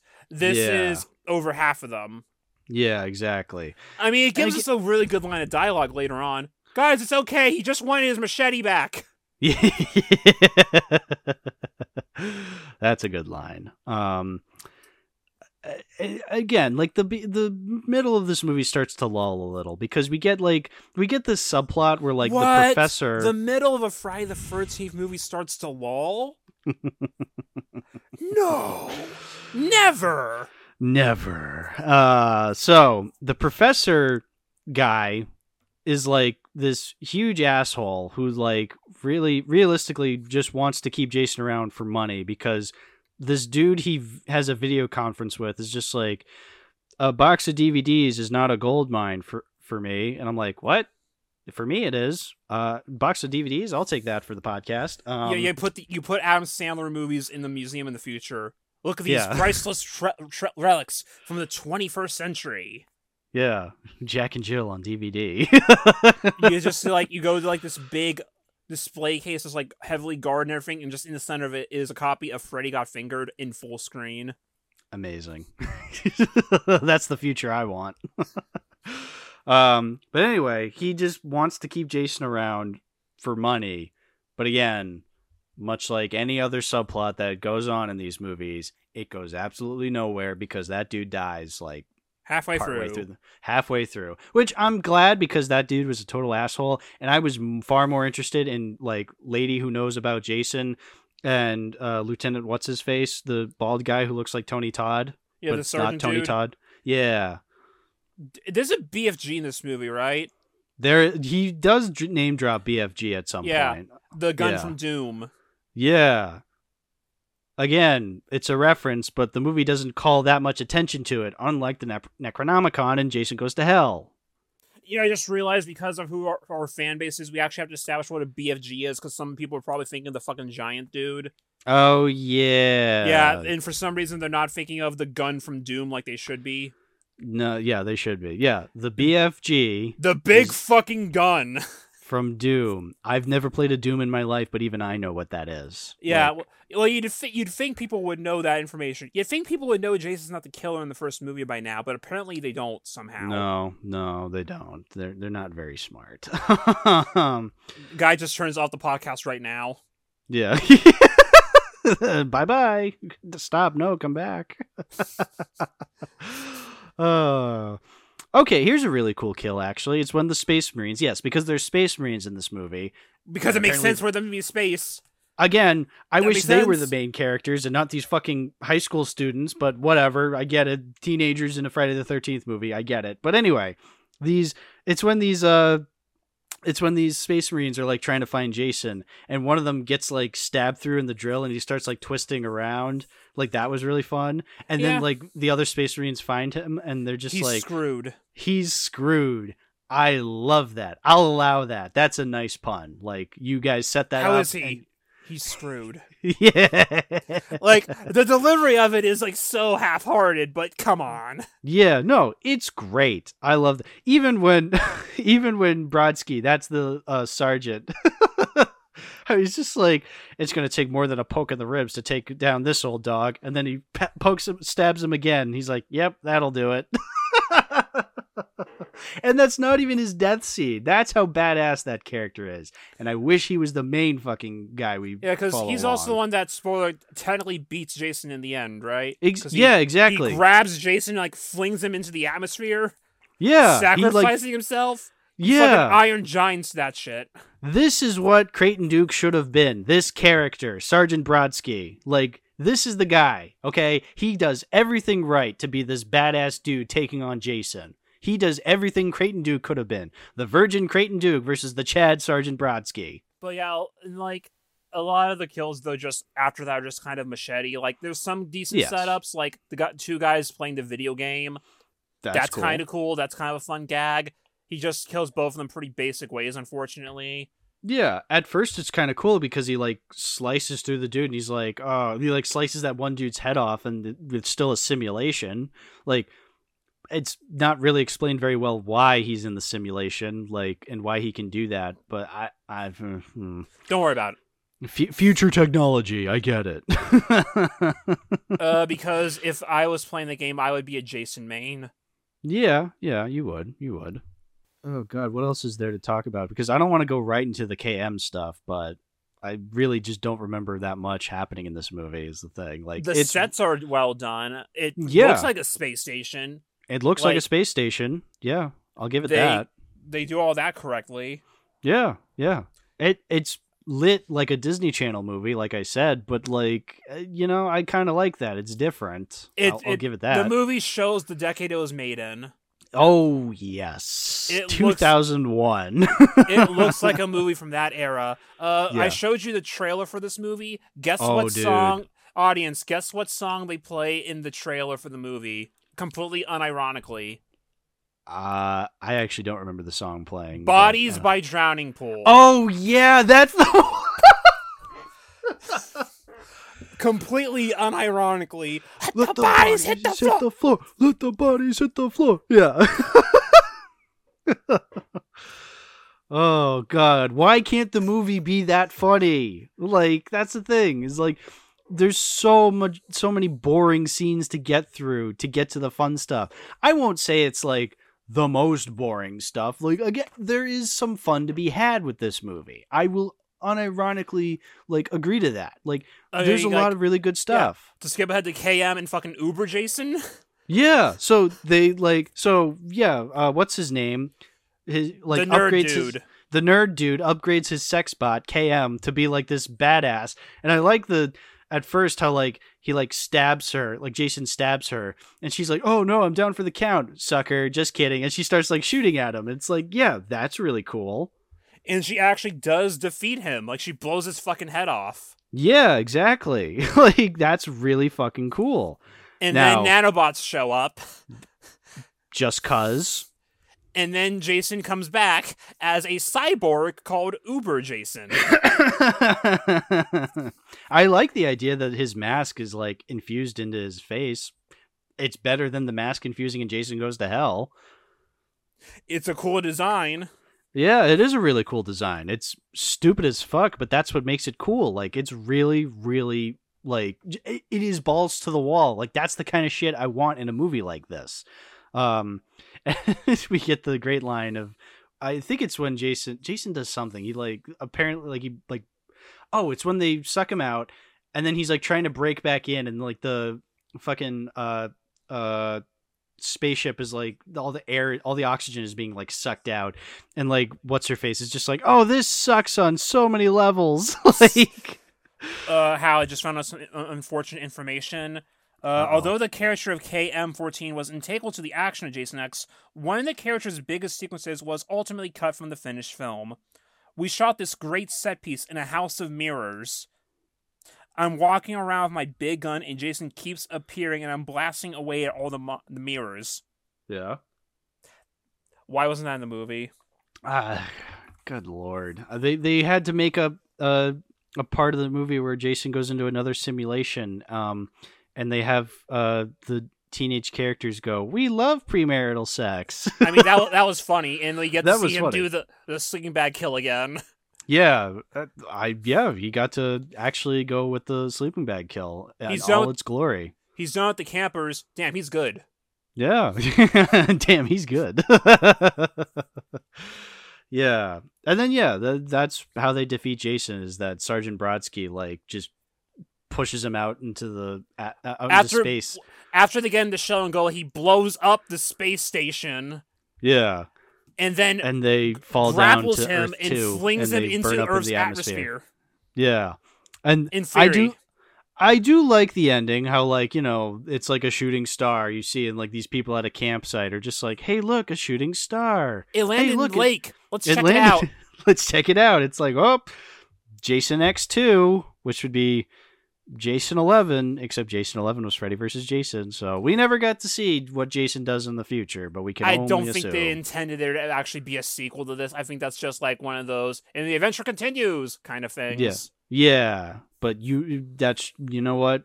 I'm happy with that. Like we rarely ever see that actually follow through where like people are just like, "Oh, we'll just assume he just fucks shit up." You know, we don't need to actually see him fuck shit up. Um It- like you know at this point that Jason just does what he wants to. exactly, and especially now that he's Uber Jason. Um, yeah. You know, it's funny because they actually apparently made like a comic to tie into it where Jason or Uber Jason fights regular Jason.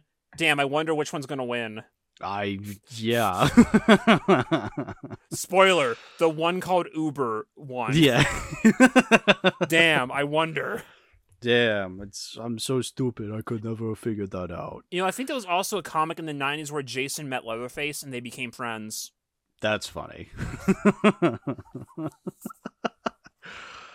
um but yeah, Jason X man. It's look, when it's like Jason actually killing somebody, like when it's uh KM battling Jason, that's when the movie shines. Yeah, Um, it's just it's not as fun as it should have been with the premise. Right, because there's so many other scenes than just Jason killing someone or Jason battling KM. Like it does admittedly get better as the movie goes along. Once the professor character gets killed off and like Sergeant Brodsky is kind of the guy in charge, that's when the movie's great. Like that's when the like again, it starts off kind of slow, but it starts getting better and better as it progresses is the thing. It never gets to like the same level as like the other movies when they're ironically funny, but like I can't really say this movie like gets as bad as some of the awful shit I've seen, you know? Like it just it, it at this point you know what to expect even though it is in space, you know? Yeah, it's like you know what you're getting into from the name Jason X, J- with the premise of Jason in space. Exactly, exactly. I honestly did not think it was as bad as I was expecting cuz like I've often heard like this is one that people really fucking hate, but like I had fun with it. Like I can't say it's my favorite, but I did have fun with it. I hear both camps of this is either bad bad or it's just it's funny bad. Right, exactly. Yeah. No, I I lean more into the funny bad camp. I'm not Which is like enti- which is what the goal was to begin with. Right, exactly, exactly. I'm not entirely diehard funny bad, but it's enough. I'll it has it its moments. I just wish there were more of those. Sure, yeah, exactly. Um, uh, I guess we go now into the stats. Yeah, unless you have like a favorite kill or a favorite crazy moment. Uh, to say. favorite kill the the liquid nitrogen, obviously. liquid nitrogen. Yep. Uh, favorite weird moment. Mm, Uh, I guess when KM wants to get tits just cause.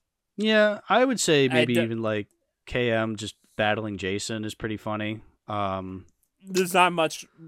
The, it's Jason in space. The whole movie is a weird moment when you think about it. yeah, yeah, yeah, exactly. Friday the 13th, the series. Production company, Triumph Entertainment Corp. Uh, air date, number seven, 72 episodes from September 1987 to April 1990. Three seasons. Yeah. I uh. Mm. Yeah. Uh, Jason X, production budget, 14 million. Shooting location, Toronto, Canada. Wait a minute, fourteen million. So this is the most expensive one yet, right? Uh, yes, spoiler Freddy Jason versus Jason is going to be the most expensive one, but this was the most expensive one yet. Fourteen million. Now, Okay. mind you, 2000s money versus 1980s money. Right. Yeah. But uh, yeah, uh, U.S. release date April twenty sixth, two thousand two. Okay. Uh, taglines: Evil gets an upgrade. Welcome to the future of horror. Yeah. Nice. Uh, right. box office sixteen million nine hundred fifty-one thousand seven ninety-eight. Whoa. Okay. You're I see- mean, yeah, you're seeing the diminishing returns by this point. Hard. wow. Oh wow. That's that's bad. Rank, yeah, uh, rank free opening weekend. no. What did it go up against? Uh, I have it up here already. Oh, ooh, ooh. Uh, it was rank free. It lost to uh, number two was Changing Lanes, which I don't know what that is, but it was by Paramount, Okay. and that was in its third weekend.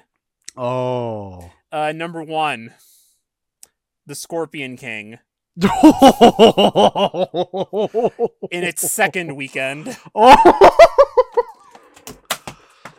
Jason. Uh, Ice Age was in its seventh weekend, and that was number six. Oh, Jason. Jason, you you've been replaced by Manny the Mammoth. Oh no.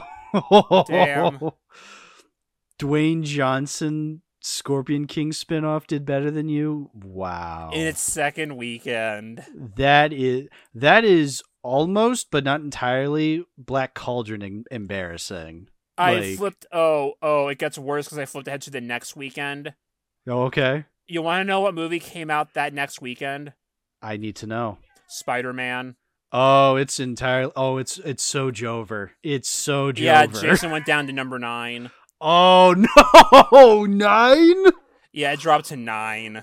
Oh, we are so we Yeah, are so the- Jover. Spider Man's out. It's over.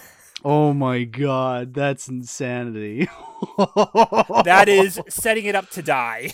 Oh, you you never stood a chance, Jason X. I feel bad now. Wow. Yikes. God, that's that's that might be worse than Streets of Fire releasing in between Star Trek, Star Trek, Ghostbusters, Gremlins, and Indiana Jones. They never stood a chance. That's almost yeah. That's also like UHF bad. We're releasing the summer of 1989 up against literally everything else that summer had to offer. Yeah, like 89 and 84, those were hell of a year. What Oh the fuck was God. 2002 doing? Ay ay ay. Yeah, Spider Man and that was it. but you still still number Oof. dropping to number nine against Spider Man. That's Yikes. that's rough. You know what? Still, I'm glad I saw Jason X though because I mean, it's no Spider Man, but like you know, there is fun to be had. Um, so I would still recommend it. Like, I still think it's a fun movie, even though it's not quite as fun as it could be. But man, wow, I feel bad now. Jeez. Yeesh. like, okay, Spider Man, obviously you're gonna lose to that, but damn, the Scorpion King, the Scorpion King. and this was before Dwayne Johnson was, you know, the Dwayne Johnson we know now. Like, Yeah, this is when he was still just a wrestler. oh my god, wow. So, uh, yeah, I guess we can now uh, go ahead to uh the movie they actually wanted to make. yeah, this is the one we've been building up to the ultimate crossover event. William, take it away. Yeah, cause, okay, because this is the climactic moment for both the Friday the 13th franchise and the Elm Street franchise. This is the movie they've been trying to make for 10 years. And Mhm. you hear it like, yeah, that sounds so simple. How did it take so long to make? Well, spoiler, there's an entire book of just Freddy versus Jason you can get, going over all of it. Nice. Uh, I don't think they cover that version in this, but I have a different book called Untold Horror that Hmm. talks about a lot of unmade horror movies that were just like in production hell, or just didn't get made, and it it spotlights one specific version of the movie, and it shows this awesome image of a Freddy and Jason fusion. oh, dude. There's like one version of the movie that was going to end with them going to hell and meeting Pinhead from Hellraiser. Okay. That didn't happen because of the obvious reason of they don't own Pinhead. right, exactly. but it's like there is so many fucking weird versions of the movie and it's like how could it and like the issue they had stems from the fact that wait a minute both of these guys are villains and then they realized well they can't be the main characters then fuck so that that's what gave them the trouble and like there were just so many weird versions like the big version they were trying to make for the longest time dealt with like this cult called the fred heads who were trying to bring Freddy back. So the good guys are trying to bring Jason back specifically to fight Freddy. And it's like there was just so many weird things. There was one version of the movie where Jason had a defense attorney and went on trial. it sounds like I'm making this shit up. I'm not. I I 100% believe you. Like I think in one of the documentaries they even show an image of Jason standing in like the the confession booth or whatever at like on a trial. But it's like incredible. what the hell, guys? I wow. Wow. So the actual plot they went with like is like probably the simplest thing they could have done. Mm-hmm. Still a little convoluted, but like the simplest they could have done. Well, so yeah. I guess I think we should preface this though just overall that one thing with the movie is that because the fact that Jason can't talk, Freddy kind of is the one that gets more spotlight generally.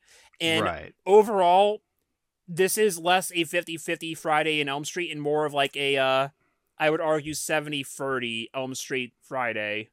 I think that's fair to say. So yeah, let's establish this by saying I have only ever seen one Nightmare on Elm Street movie, and this was years ago, and it was the first one. And I remember liking it, but I don't really remember much about it. Like I'm watching Freddy versus Jason with the context of every Friday the 13th movie that led up to it. So and basically none of the Elm Streets, which I want to get your reaction. Elm Streets. I want to get your Yeah. reaction now when you get that opening narration by Freddy and you see like the clips of the different kills from Elm Street. What was your reaction to those after Uh, all the Friday stuff? I'm pissed off that I haven't watched these movies yet. I'm like, are you kidding me? Like, what the fuck? This looks awesome. Yeah, oh, it was so awesome. I went out and bought the Nightmare on Elm Street uh, collection, but not yet, Minion. Not like yet. you saw the scene from the second movie where Freddy bursts out of his chest. You see That the scene in the third movie with the whole pu- puppet string veins. Yeah, yeah, exactly. Like it The looks El- incredible. Yeah. That and you can also probably see why in the second half of the 80s Freddy became more popular. Right. Yeah, exactly. Exactly. So, yeah, no, you're right. This is absolutely more of a Elm Street movie than it is a Friday movie. But yet they still included it in the Friday collection. Because you have to. Because you have to. Um now with that said, the Friday inclusions they have with it are kind of welcome. Like honestly, I think it does a pretty good job at establishing Jason just fine. Yeah. Um It That- doesn't. It doesn't rewrite his backstory like the other one did. No, it no, it certainly does not. It completely throws Jason goes to hell into the trash, as it should. Um, but that's the thing. This movie, when it's purely on either Freddy or Jason, or they're battling each other or whatnot, that's when the movie shines. That's when I'm like, all right, this kicks ass. I can see why people wanted to see this for so long. and then you re- get to the rest of the movie, and it's like I mentioned that's more of an Elm Street than a Friday. Unfortunately, that means it's an Elm Street plot, but the cast is about as good as a Friday. Yeah, That's where the problems going to come in. And yeah. this is the most 2000 free movie you Oh, will ever watch. dude the fucking soundtrack mwah, chef's kiss Love the- Like, I love the little Ill Niño song in the end credits. oh dude i was so i was like thank god this came out when it did because that is that was when you could do something like that because They, like, one of the, one of the main characters is Kelly Rowland from Destiny's Child. just cuz Like, oh, we have Beyonce's bestie in this movie. yeah do we want to talk about another cast member Uh, which one? Oh you know which one The Oh, one that- right. Uh, Lori's dad. the that- one the one whose filmography never ends Yeah. Uh, Hal uh, Hal told me this when he was watching the movie after I already finished. Uh, the actor who plays Lori's dad is fucking the Olive Garden guy from Sonic One and Two. yeah. As a because like I'm like watching the movie, I see his face. I go to the cast list and I go, Olive Garden guy? I didn't catch that until you brought it up, but that's just so funny that we got to see Olive Garden guy try to stab his wife. Yeah. It was so funny. I was just like, my God, what what what are you doing here, actor who's in movies? Oh, the other Sonic connection, Gary Chalk plays the sheriff, and he's also in the first Sonic movie. Which role is he? he was uh he was some like general like in that scene where they're just like Okay. Uh, gentlemen, we gotta we gotta call Doctor Eggman to go check out that disturbance in the northwest. And they're like, not Doctor Eggman. Like, yeah, he was one of the generals. Okay. Uh, yeah, I forget which one, but yeah, he was in the first Sonic movie. Great. oh, Canadian actors, man, they're everywhere. Uh, if we want to go back to production real quick, uh, when Sure. guy, uh, apparently, because like one of the issues of with the movie is like that and the incredible dialogue. Uh, fun fact: uh, when they first wrote the script for the movie, it ended up being like 130 pages, which roughly in a script, one page is one minute as a rule of thumb. So this Mm. was over two hours, was almost two and a half hours when they first wrote it. Ew. and then they said they said let's not do that so they had so they had the guy who wrote blade come in and redo it to make it an hour and a half so like all the key scenes still happen it just happens much faster which means the dialogue has to be changed yeah. so we have the guy who wrote blade to thank for some of the incredible dialogue in the movie Oh, please give some examples. i forget well, I mean, honestly, that should be pretty telling. Uh, the only line that I can really remember is like apparently was also something that was mostly just ad like apparently that whole confrontation between uh, Kia and Freddy towards the end that was apparently like just, like written at the very last second, not even by the actual writers, or was like improv or something. mm. So that's why that's just so out of nowhere. Uh, apparently, like Robert, the whole that dark meat line was just Robert Englund riffing. wow. and it's like because Kia went up, Kelly Rowland said, "I want to have like a moment where I'm like yelling at Freddy and like staring him down." Okay, and then had to some other guy write it for them. So no one likes the fact that she says that word. Right. Yeah. Obviously, again, this is the most 2000 free movie ever. Yeah. This is so much edgier than any of the other movies. Oh, very much so. Very But it much also so. well, the good the good part about that though is that it's also the bloodiest in the Oh, series. Yeah, no, you made you made it a point to point that out. Like, yeah, this is absolutely the bloodiest of any of the movies beforehand. Good. that's because it's R. It's rated R, but in 2003 terms, not in 1980s, which is So they're actually allowed to do what they want to do. Exactly, exactly. Yeah, It gets brutal and bloody, and it's great.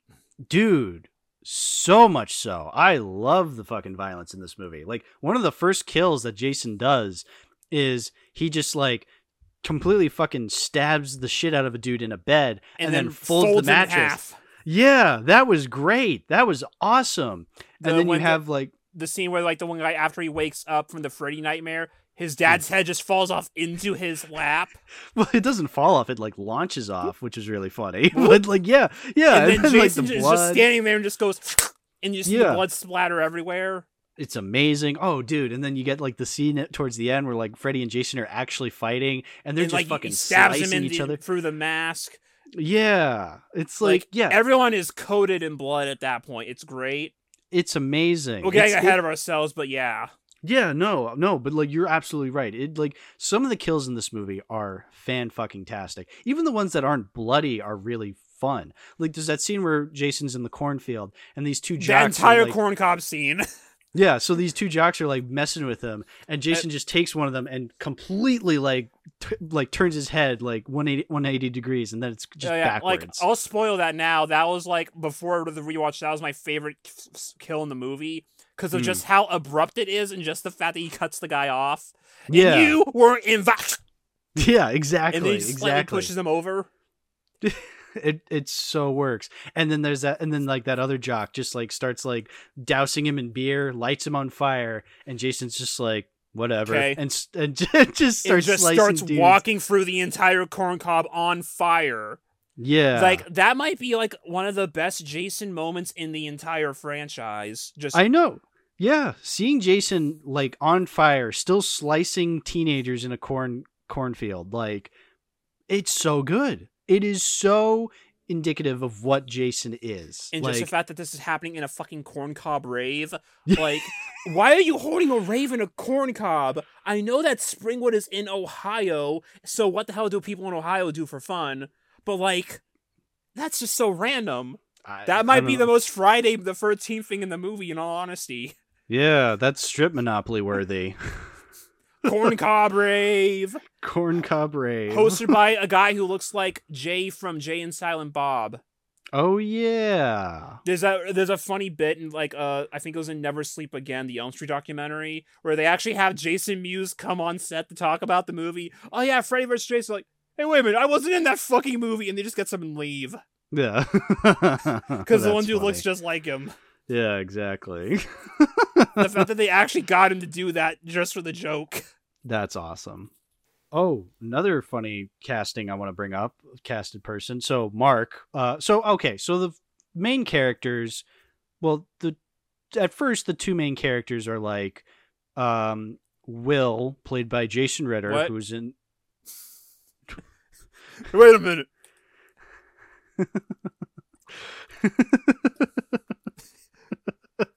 Are you okay? The joke is my name is William. oh, sorry. No. Who uh, so fun fact, uh so Jason Ritter, uh the director of this movie is Ronnie Yu, who previously before this uh, directed Bride of Chucky, which is a fan favorite entry in that one, where he actually directed Jason Ritter's dad, Tom Ritter. No kidding. Wow. I didn't know that. No, I was going to make the because I, knowing my audience, I was going to say Jason Ritter is the voice of Dipper on Gravity Falls. I mean, that too. Yeah, that too. But wow, no, that is exactly the connection you would make.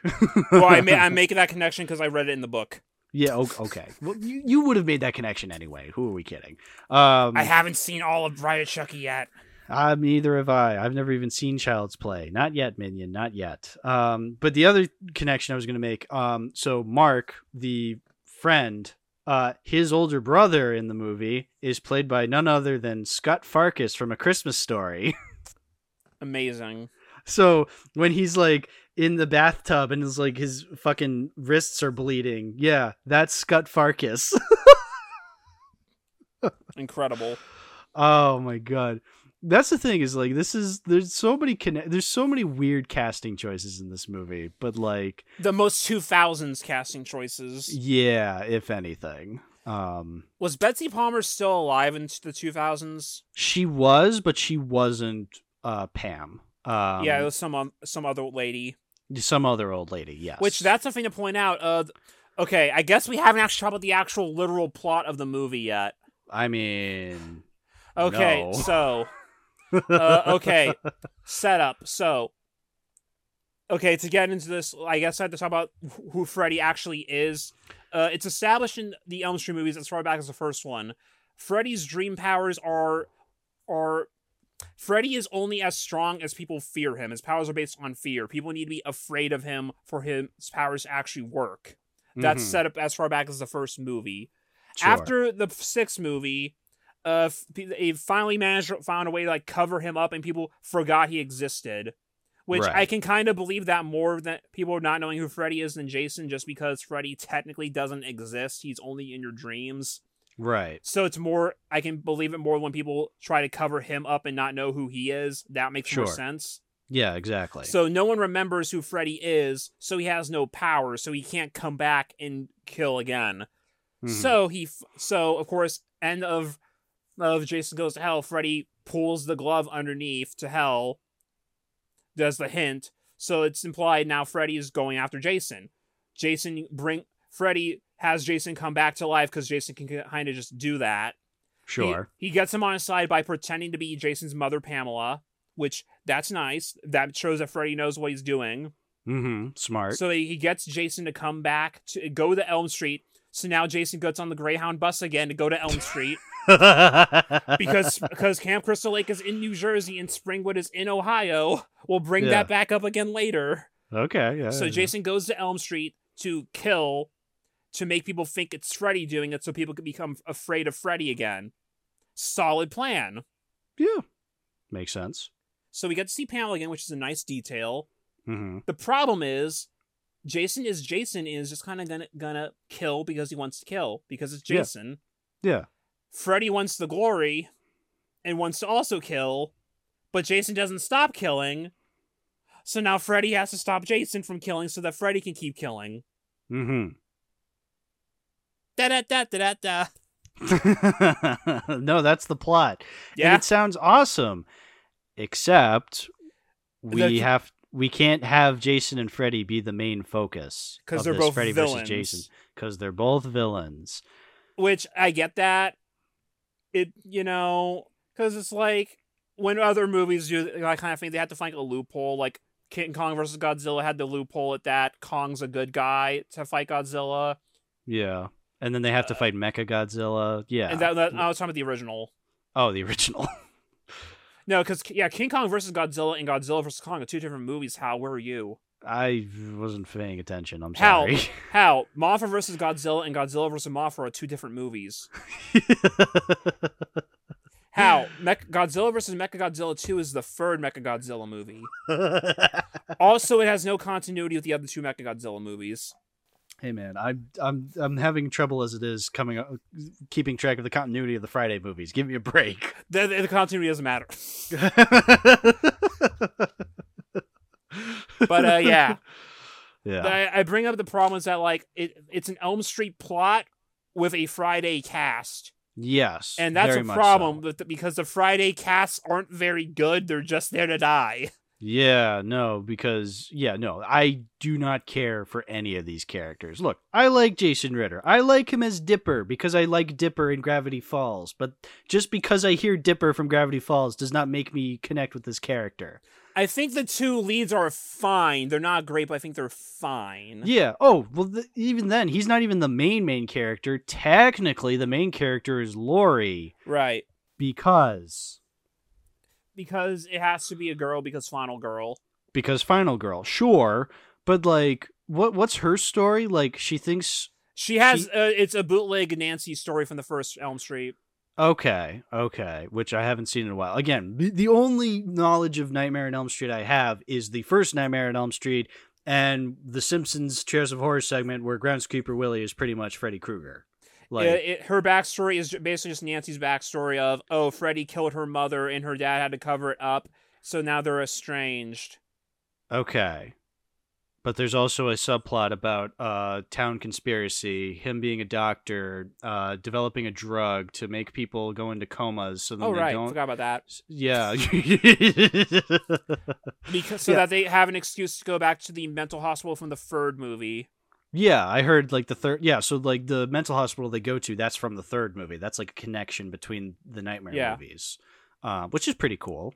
Because Uh, the third movie's a fan favorite in that series. Yeah, I haven't still seen the third one, so it means nothing to Yeah. me. But hey, if it means something to you, good. Yeah, I'm just pointing out that's why they did it. Yeah, no, I know why they did it.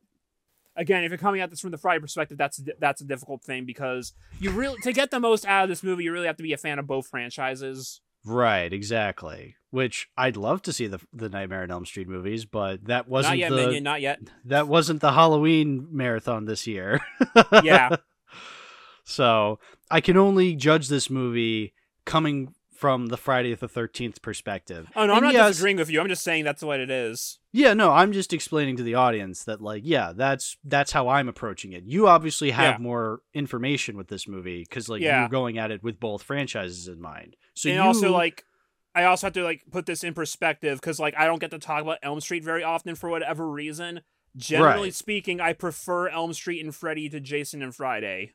Yeah, I think that was interesting when you let that slip in your review on Letterboxd. I'm just like, That's like I have to remind that that the audience that because it's like I don't get to talk about that very often. I don't Yeah. get to talk about Little Shop of Horrors very often, but that's one of my favorite things. yeah, exactly. But th- I think that's really interesting that even though you prefer Freddy and Nightmare above Friday and Jason, you still have had like a ton to say about Friday and Jason. Like that just shows you how much you fucking love uh Nightmare on Elm Street then. Like, you know? I love both franchises. There's that, so that's that. Exactly, it was just exactly. it was it was just after binging all the Fridays up to this point, putting this back on for the first time in a couple of years, and we get to the new line logo, and you hear both. You hear the Jason sound, but you also hear the Elm Street theme. It's like "Oh, I'm home. Yeah, exactly. So yeah, you obviously get a lot more out of this movie. And I think when I eventually watch Yeah. the And Freddy it shows in my ratings. Yeah, when I when I go back when I eventually uh like watch the Freddy movies, I will definitely go back to this movie to kind of like see it from that perspective as well. Like cuz I think that I think that'd be fascinating to see, like seeing how this movie changes with like different context. like just like seeing that the movie begins with the recap of the Elm Street movies first. Like, oh yeah, if you've only seen El- Friday, you're gonna be lost already. I was lost. because they kind of have to use Freddy as like the narrator, kind of, mhm. just because like how much of the movie got cut or shortened. Right. Which another thing that got cut, like actually in that final fight, how they just randomly in a construction site. Yeah. Why? Uh, apparently they wanted to have like a scene where like there was like kind of like a Jaws thing going on, where there was like a construction thing happening, Crystal Lake building houses and stuff. There was gonna be like a Easter egg, a Tommy Jarvis Easter egg of him protesting and giving it trouble because like you can't build here, Jason's gonna come back. That would have been but- cool. And like the idea was like while they were fighting, there were all these people bu- building stuff that they got caught in the middle of Freddy and Jason, so there's more kills. That would have been cool. It got cut though because they were like, we're now just introducing a bunch of random characters the audience has no idea about just to pad out the movie. Which, to be fair, correct. Still would have been kind of cool, and now we're just kind of in a construction site for no reason. You mean to tell me this movie raise, rose a stink about introducing characters just to kill them off? As if that's never happened in the first 10 movies? You know. Damn, the one time they had restraint. That's so good. Don't you love this Oh. franchise? I kind of have to at this point. I'm this deep into it, might as well. We're almost two hours into the recording at this point, yeah. and we're still not, and we're not even done with this one, and we have another movie to go yet. Yeah. Oh boy. Well, I mean, let let me just say that like when Freddy and Jason are fighting during the climax, that's when the movie's really good. Like you have Freddy, like you have Jason in like uh that uh like boiler room setting, which I'm assuming that's like a dimension that yeah. Freddy takes over. Freddy is like- always associated with the boiler room. Right, exactly. Okay, that make that's actually kind of cool. And I like how Freddy has power over him in that scene. How he's like using how he's like using the force or so, I know he's not actually using the force, but like he's like, you know, throwing Jason around and like as he's like literally playing pinball. Uh, yeah, they play pinball machine sounds. Great. Like you see I him like flipping. shit. The fl- you see him actually like miming like the pinball motions with the flippers. Yeah, exactly. Like that's good. I like that. oh, tilt. Yeah. um and then, you know, and then yeah, when they're in the real world and they're fighting, you know, that's really cool. You have Jason like taking Freddy and just like slamming him through like a bunch of windows in a cabin. Um you have like we had uh like we had uh talked about like I think in the first episode where like Freddy kicks Jason in the balls and Freddy breaks his foot by doing so. like you know, now he's in the real world, so he doesn't have his powers. Now he's just a Right. guy with a claw. Yeah, exactly. Like again, when it's focused on that, that's when I'm like, all right, this is one of the coolest crossovers I've ever seen. Now, that's partially due to the fact that like a bunch of other crossovers that have happened over the years are not nearly as cool as they could have been, i.e., Right. EVS, uh, Alien versus Predator. Alien versus Predator. There's probably some people who would probably consider Godzilla versus Kong. I'm kind of up in the air with Godzilla versus Kong um, when it comes to that. Like, if really, realistically, my favorite crossover movie thus far, when it comes to the versus angle of it, would probably be, probably be Captain America: Civil War. But even then, that's like, you know, that a was crossover at that point. yeah, that was already a crossover like several movies before. Like I only really count it because it's a versus movie, but eh, even then like it's kind of up in the air. But like barring that, like if that doesn't count, then yeah, I'd probably consider Freddy versus Jason to be one of the better ones, you know? Even with the weed dog scene. The weed dog. Is that what that was? The fucking weird Freddy caterpillar dog thing. The one time they used CGI for a major sequence in one of these movies. and and it's the fu- I think it's like an Alice in Wonderland riff because it's like he's like a caterpillar sm- blowing smoke in his face. I guess. Everyone brings that moment up as such a weird, fa- non sequitur thing to do. Yeah. Yeah, kind of. oh, uh, do we want to talk a little bit about the uh, flashback sequence where uh, Lori sees Jason's backstory? Oh yeah, because because Freddy taps into Jason's mind. Yeah, So now Freddy actually understands Jason's past, and when Lori goes into the dream, because obviously Freddy's trying to get her, she gets pulled in too. hmm I like how she's like, "There's a boy drowning, yeah, I help him." And then the moment she finds out it's Jason, she's like, "Ah, let that bitch drown." yeah, exactly. I like that scene because, well, one, we get, um, well, we get this like split second. I'm assuming, I'm, I'm like really sure this is supposed to be a, a, like a nod to part two, where like one of the kids like puts a bag over Jason's head. Like that has to be intentional. Like, Probably. Yeah, like that's that's really cool. Um, and then Like- Freddy, and then there's that one scene where like Freddy turns into one of the counselors.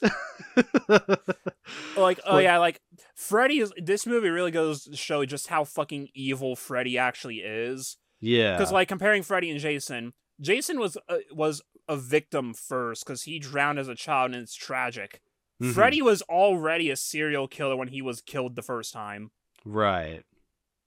So yeah, you can definitely tell. I I also just love that scene because she's because Lori goes up to uh the counselor. It's just like, why aren't you coming? And well, they're having. Oh, I'm coming, all right. it's It's not my fault the bitch is dead on her feet. You know, like I saw it earlier today. It popped up in my recommended. There's like someone who made a supercut of every time Freddy says "bitch" in the series, which that's like a big running thing that people think about with the movies. Like how oh, Freddy always says "bitch" all the time. It was only 30 seconds long for all the movies in the series, Hmm, and half of them were just Freddy versus Jason. that's funny. So you're you're telling me Justin Roiland lied to me when he made Scary Correct. Terry? I think Scary Terry may actually say it more than Freddy actually did. yeah, because every line Scary Terry says is "bitch." Like he literally says it every line. Um, yeah, so reality is that they never watched the movies. No. Oh, are you telling me somebody parodying something didn't watch it? Oh, what is Damn, I can't believe they didn't actually know what they were making fun of.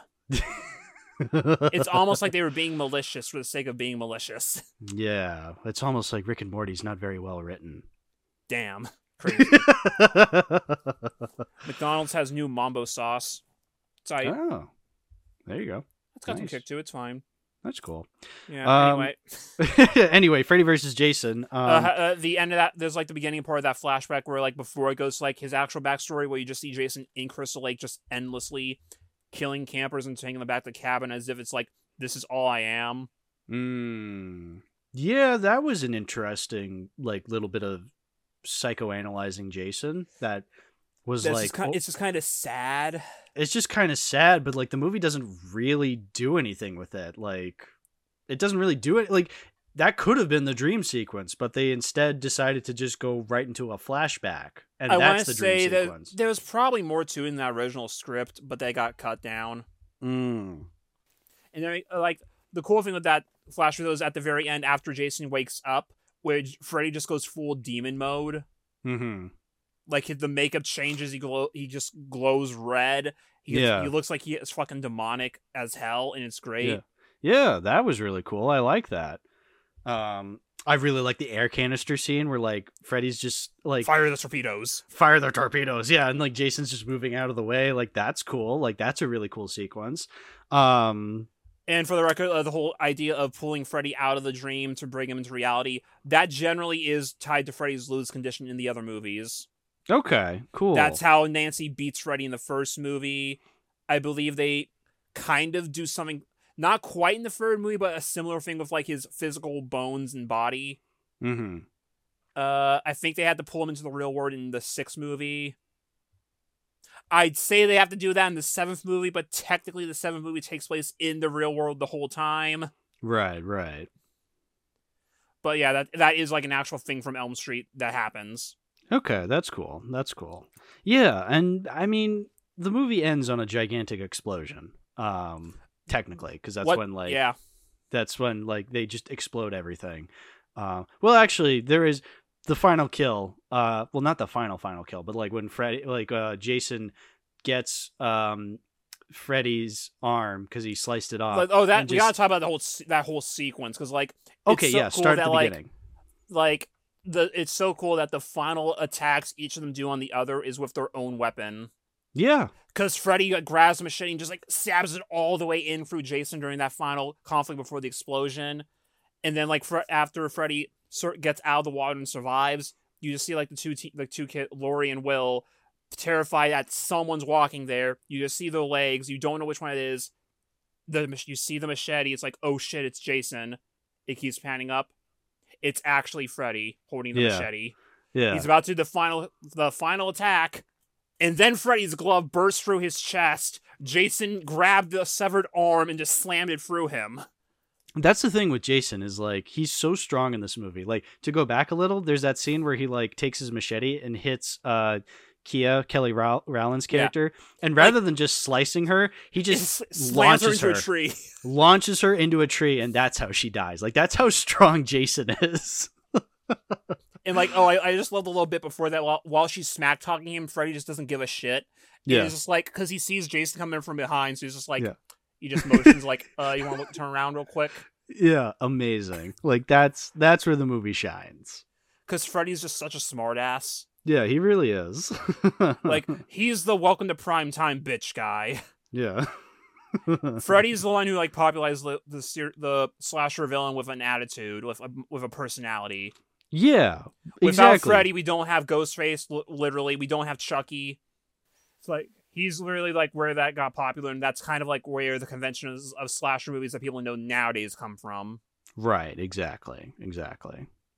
It's kind of fitting because like you have Jason, who's like the one who kickstarted the the initial glut of slashers, and then you Mhm. have Fre- up against Freddy, his big rival, who's the one who basically popularized the second half of the the that decade slashers. Yeah, so it's it's really interesting, like the timeline when you think about it.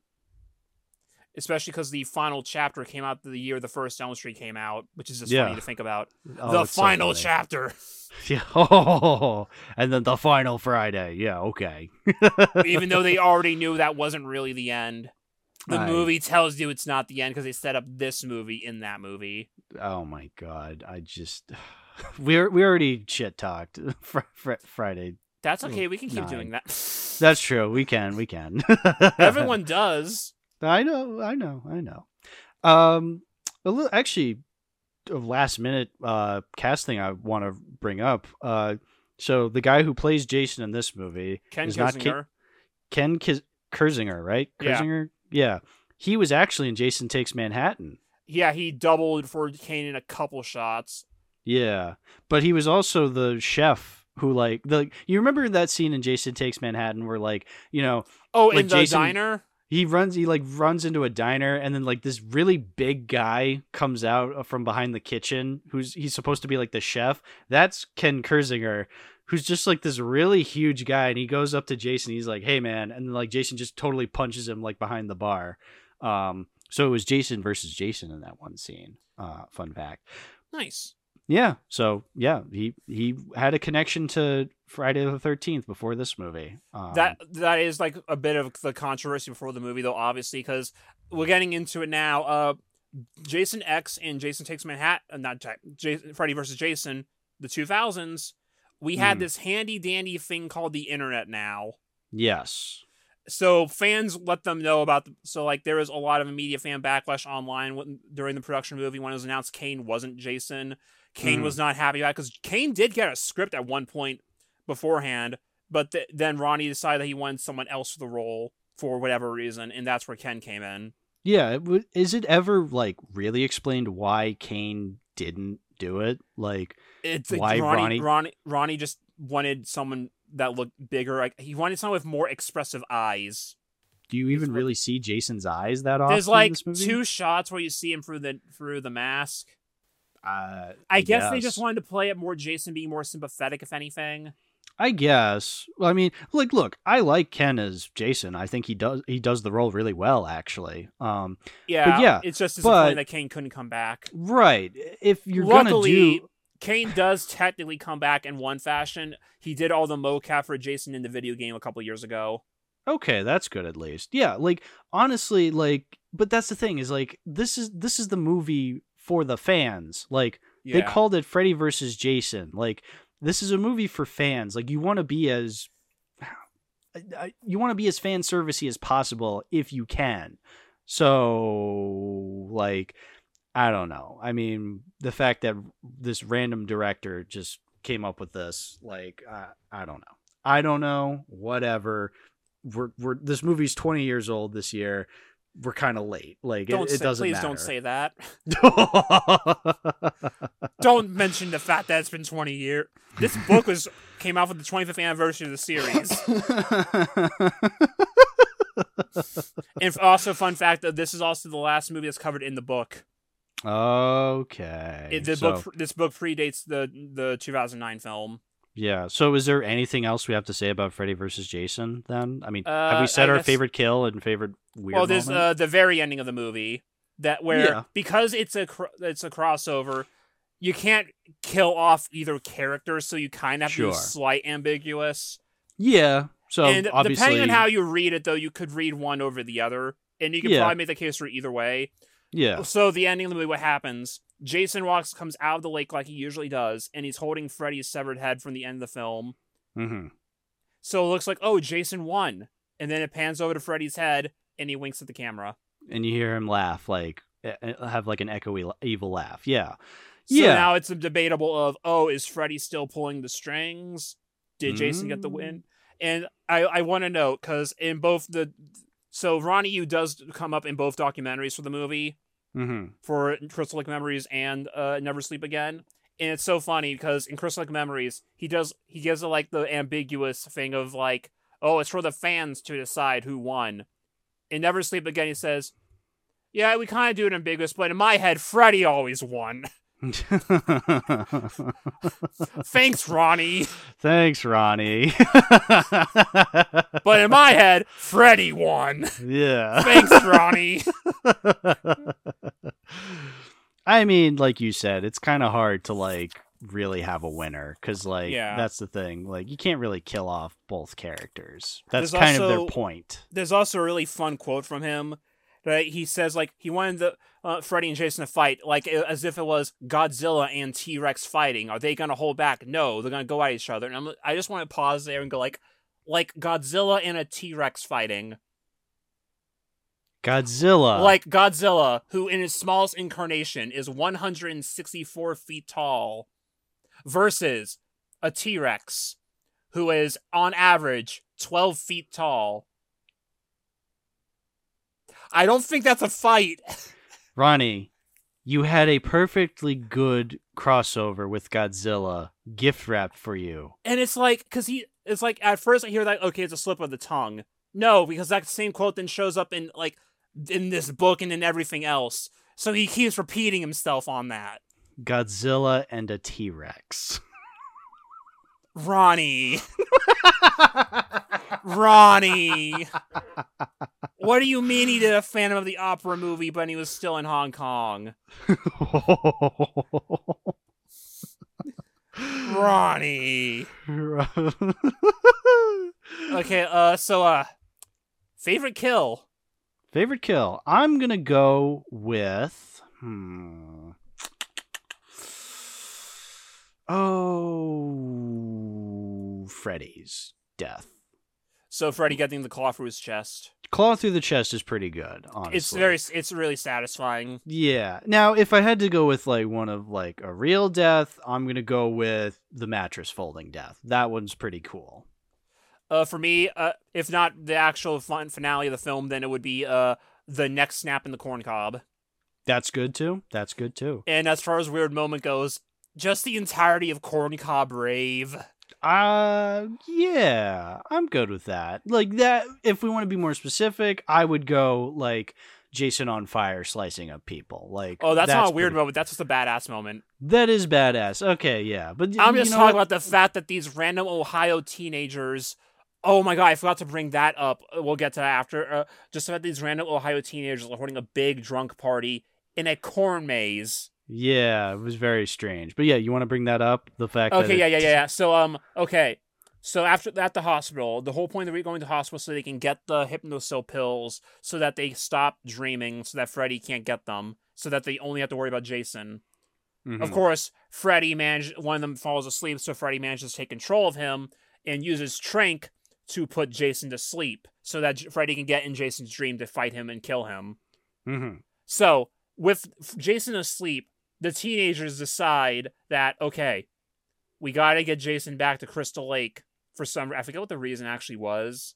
Uh, like he he'll have home field advantage. They said it guess. like that. Yeah, something like that. I like guess that. so. They they put Jason in the back of their van and to head to Camp Crystal Lake.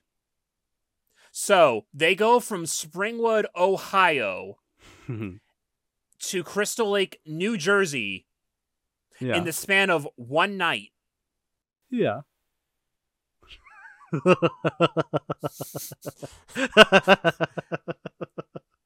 uh traffic was light, I guess.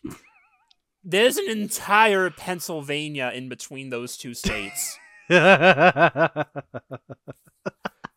Pennsylvania is very wide. oh, dude, you don't need to tell me twice. You know what? Okay, I'm gonna. What is like an, a, a popular city in Ohio? Uh, Cleveland, Okay, I'm gonna. the place where they released all those balloons. Oh yeah, yeah. the worst gonna, ecological disaster ever. Thanks, Cleveland. Thank you, Cleveland, for Balloon Fest. Imagine you're those two guys on the boat and you die because you drown because no one could find your body because a bunch of balloons showed up. It's okay. Cleveland's no longer the butt of jokes. Okay, Cleveland, Ohio. Directions. Gonna swap that. Uh, Blair, New Jersey, because that's where the first Friday took place. Yeah, Blairstown, New Blairstown, New Jersey. Blairstown, New Jersey. Okay, uh, driving. If you don't stop and don't ha- and manage to somehow take the fastest route, even though they'd have to pay tolls, that is six hours and six minutes. If you d- ignore tolls, oh that oh no no that road also has tolls. Never mind. So yeah, roughly six hours to get there. that is half your day. That is not an entire night. Because they still have to fight after that. Exactly. It's like, and you're in a van the whole time. And again, it did not look like they were taking major highways. Let me tell you, They- yeah, they, were, were taking, back roads. They were taking back roads. So And also, they still they have to get Jason on the van in the first place. yeah, which would have taken a while because he's a big guy. I'd Like, imagine he is very heavy. I would imagine that too. And uh, it does not make any sense. Uh, Which is but- why the movie doesn't focus on it and hopes you forget. They hope you forgot that these two places work in entirely different states. Unfortunately, William, you live in the one state separating those two states, so you didn't forget. Well, also, like even aside from that, the fact of the matter is that I've seen both of these franchises and know where the state these cities are. yeah, exactly. I didn't know Springwood was in Ohio, but then you said that, and I'm like, oh, hmm. Wait a minute. Oopsie doodle. Oopsie, fucking. And that's even doodle. assuming that because we Springwood's not a real place, obviously. Right. And oh I'm- yeah, no, this this is taking into account that this is Cleveland. And Cleveland is like East Ohio. So this Yeah. is closer. Like who wants to say that Springwood is not in West Ohio? Yeah. Who's to say that it's not in like Columbus or something? Yeah, or something. Exactly. Like they don't Yeah. Incredible. yeah, exactly. At least they don't go to Haddonfield too in this vid- in this movie. Oh no. And like I can't use like an actual Ohio state state that they filmed Ohio City that they filmed in as a substitute because I'm pretty sure the first Elm Street was filmed in uh California. I yeah, I would I I would bet good money it was. I think most of them were in uh were shot in California. I think so too. Yeah, I would not be surprised. But uh yeah. Mm-hmm. So just pointing that one out for you. But uh yeah, uh favorite killed the next snap in the corn cob rave. Uh coroner's report time. Coroner's report time. Let's go. I'm pretty sure this one probably did well just on the grounds of what it is. Production Yeah. budget 25 million. Oh, the most expensive so so far. This one also has to make the point of development budget because of that that because of that goddamn 10 year gap. What's the development budget? 6.8 million Whoa. because they had to write all those scripts and stuff beforehand. The development budget on this one already is two of the other movies combined. That's so funny. Probably more than that. Probably more. Yeah. Uh, principal shooting day is September 9th to November 22nd, 2002. okay. Shooting locations Vancouver, British Columbia. yeah. Uh, taglines Winner kills all. Evil Yeah. will battle evil. and on the DVD release, Slicer, Dicer. Because like one one would be under Freddy, the other would be under Jason. Does Jason dice? I guess Okay. he slices, he dices. Freddy. Worldwide box office. Mm. It makes a point establishing both of those. Okay. Worldwide, one hundred fourteen million three hundred twenty six thousand one hundred twenty two. Wow. U.S. box office eighty two million six hundred twenty two thousand six hundred fifty five. Uh, Opening Mm. weekend box office thirty six million four hundred twenty one twenty eight mil thousand sixty six. Forty four percent of the box office rank one. That is the entirety. That is more than the entirety of Jason X's entire box office run.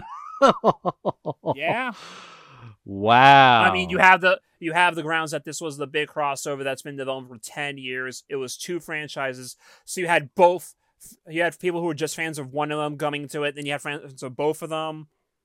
The movie I remember was a big deal when it Yeah. came out, Yeah, exactly. Yeah. and it had it had a hell of a soundtrack. a hell of a sa- the fucking most heavy the 2003 heavy metal and new metal. Dude, if honestly, if this came out today, it would not have that new metal soundtrack. So I yeah, am so thankful it came out in 2003, if anything. it would Yes, just have a standard orchestral soundtrack. It would have like maybe like a pop song during the credits or something. Oh god, I can't I can't imagine. It would just be so lame. Like if it's going to be like trashy new metal, like I'm glad it came out in the early 2000s just for that because that is because at least with early 2000s you get that like cheesiness that like the early 2000s did so well. Like I'd rather the cheesiness of the early 2000s than the cheesiness of like say the 2010s because Like during the t- opening title, where you have like when it cuts to show like all the blood come out, you just have that 2000s metal song over the eh, the words Freddy versus Jason. yeah. When uh Freddy gets pulled into the real world and he sees Jason for the first time, you just hear that guitar riff going on in the background. yeah, exactly. Yeah. You have the the Ill Niño song over the actual credits. Mm-hmm. Yeah. It it it just worked out that way. You know, it's because like some of the other ones also had theme songs beforehand. Like you had that the His Eyes song in, fr- in the fifth movie. Mhm. They had like Friday had a lot of like '80s rock, very '80s rock. You had Yeah, the Alice Cooper song. Yeah, you had the funky uh, theme song in uh, part three. Yeah. Uh, Freddy gets to do both ways because like he gets like that kind of rock because he had like the Dokken song in the first one. There was like Mhm. that random Nightmare song in the first movie that was I think it was like Johnny Depp's friends doing that song or something. I that sounds likely. because I don't know if you knew this, but uh, similar to Friday the Thirteenth, the first Elm Street had like a unknown at the time actor who became huge later with Johnny Depp. Yeah, no, I knew that. I knew Yeah. that. But yeah, uh, and but then after the, around the second half of the series, after you got the Tuesday nights on the fourth movie, in the fifth and sixth movies, you get like fucking '80s rap songs. Like you got like in one movie, like the one movie, I think part five had both like an Iron Maiden song and a rap song at the same time. oh my god. Like you had "Bring Your Daughter to the Slaughter" with Bruce Dickinson, and you had like, like not Puff Daddy, but some uh, like Iggy Pop or something in one of them. Mm. Like it Freddy got both rap and rock at, in the '80s. It was great. That's awesome. It was so che- like you know the Will Smith song, right? Uh, getting jiggy with it. No, uh, it not it wasn't in any of the actual movies. But like Will Smith did like an Elm Street song called "A Nightmare on My Street." Oh, I've never heard of this. Yeah, look up "Nightmare on My Street." They found like the lost music video that they couldn't release because of copyright a couple years ago, but like the song's been out for a while, That's funny. and it's a Will Smith song. So you know what it sounds like now that I told you that. oh, I can just picture it already. It had to be a nightmare on my street. like he had G- DJ Jazzy Jeff was working on it with him. oh, brother. and like he talks about we were on Elm Street and Nancy was there. Thank you, Will Smith. Very cool. Oh well, always making. so yeah, you. J-. Jason made a lot of money, and it was honestly, it's a pretty sad. I think it's a satisfying conclusion to both series in a way. I think so. Yeah, it Well, doesn't it end with perfect? Hell, is a perfect? Hell no. But it's. No. I think it's fun. I think the ending shot they had where Jason walks out and he's holding Freddy's head and Freddy's head winks, like that's a perfect ending for these characters, I feel. And like I, even before I even saw the movie, like I heard people like in school back in elementary school talking about it because like this was the one that came out when we were kids, so people were talking Mhm. about it. Yeah. I also remember hearing some of the people say things like, "Yeah, they never show Jason's face. If you see it, you die." Stuff like that because you don't show his face in the movie, which is also just such a great way to, now to look back in retrospect, knowing, "Wow, none of these, those guys ever fucking watched the movies." That's so funny. that is say so things like that, and now that I've actually, no, this wasn't middle school. This was elementary school. That was elementary. That is this so is like fourth school. grade. Yeah, no, that is so elementary school. like hearing them say that and it's like wow now that i'm an adult i've actually watched the movies i know for a fact that none of them watched the movies back then which yeah. to be fair they were children and shouldn't have been Yeah, exactly. Exactly. But it's just so funny because yeah no they, they they literally show his face in every movie Yeah. It's actually Oh. rare when they don't. Yeah, exactly. But uh, yeah, also I had to put the book down now because for the next movie we're talking about, uh, it's not covered in the book. No. So, William, we've made it to the very last Friday the 13th movie thus far. I say thus far because, you know, never say never. It's like, and they've wanted to make some sense. Like the people who wrote the reboot, who also wrote Freddy vs. Jason, apparently they actually like just this past week, like for Friday the Thirteenth last week, they Mm. actually like released like parts of like the draft they had written for the unmade one. Mm. Like they now that was supposed to be like a sequel to this, and like it sh- there was like they showed like a kill scene where like someone was on like a zip line, and then Jason walks over, and he's standing at the bottom of the zip line. Hijinks ensue. Amazing. That sounds amazing. I think if if it's also like the version that I heard of one point, they were also going to introduce Jason's dad, which I don't like. no, I don't like that either. I think that that is too complicated at this point. Yeah, exactly. We don't need to hear from Elias. I'm sorry. No, we don't. You Um, don't need to rewrite the wheel on these. Yeah. So, Keep it simple, stupid. And I remember at one point a couple years ago, my friends even sent me like an unused script from something that someone had that didn't get picked up. And oh yeah, it was absolutely a Friday the 13th movie. that's cool. Like it was a decent Friday the 13th script. But of course, the actual reason to get into why there hasn't been another one, uh, because once 35 years passed, there's that thing where like certain rights go back to the original writer. Mhm. So some rights went back to Victor Miller. This caused problems with Warner Brothers and with Sean Cunningham. And there was like a big legal issue battle that went on that only I think only just ended recently. And of course there's been no movement yet. right. And it's like it kind of put a stop to so much stuff because like merch got canceled, the video game got support pulled because of it, where they couldn't add to it, so DLC got canceled. That's why Jason hasn't shown him stuff like Dead by Daylight. It kind of just put a stop to a whole lot of things. Yeah. It was actually kind of a miracle that this box set even came out. Yeah. Because like I'm not sure like what gray zone it worked under. Because I guess since it was just releasing the movies, but they did make new bon- new special features for it, which is like kind of like the weird thing about it. Because like Yeah. Oh, I didn't think they were allowed to make new stuff at this point, no, I didn't think that either. Yeah. Well, that's but the that thing. they did. But here's the th- weird thing about these last two Blu-rays. uh, yeah, that's the thing. We Because didn't I was going to mention- mention it, but I guess we can mention it here. So we can uh, mention it here. these two movies, uh, Freddy vs. Jason and uh, the 2009 film, uh, due to licensing with Warner Brothers, they were not actually allowed to make new discs. So the two discs that are in this box set are just the discs that already existed for both movies for a while. So if you already if you really already funny. owned the movies on Blu-ray beforehand, it's the same version you already own. Like I had a steelbook of 2009 from 2019 for the 10th anniversary that I already had before this, Mhm. and it is the exact same disc. that is so funny. I don't know why Warner Brothers did that because they were allowed to do it for Jason Goes to Hell and Jason X. There were was new stuff on those discs. Yeah. Like I like Jason Goes to Hell had a new transfer done, and there was like a new there were new interviews with Jason X. So why couldn't they do anything for these two movies? I don't know. I don't. Warner Brothers. know.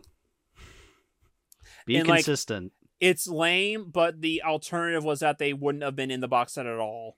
yeah, and you know what? I'm glad they were included, so then we could talk about them. Yeah. Um. Yeah, because like that's the, the conceit that Shout Factory had to make. Like, okay, well, we still want to include the movies in the box set because the whole point of this is to get them in there. Because that's the thing that the box set is kind of a miracle. Because like Halloween, the rights are split. Paramount owns the first eight. Warner Bros. owns the second half, the other four. Yeah. So you're never gonna get on most occasions an actual box set of all the movies because of the rights. Which makes but this they- box set all the more special. because they were able to get the the contract cleared for both to have both version parts of the franchise together. Mm-hmm. So I I'm glad they at least managed to work that out, even if they have to like reissue discs, and that's fine because I also still didn't own Freddy vs. Jason on Blu-ray yet. I had it on DVD because the one Elm Street DVD set. Mm-hmm.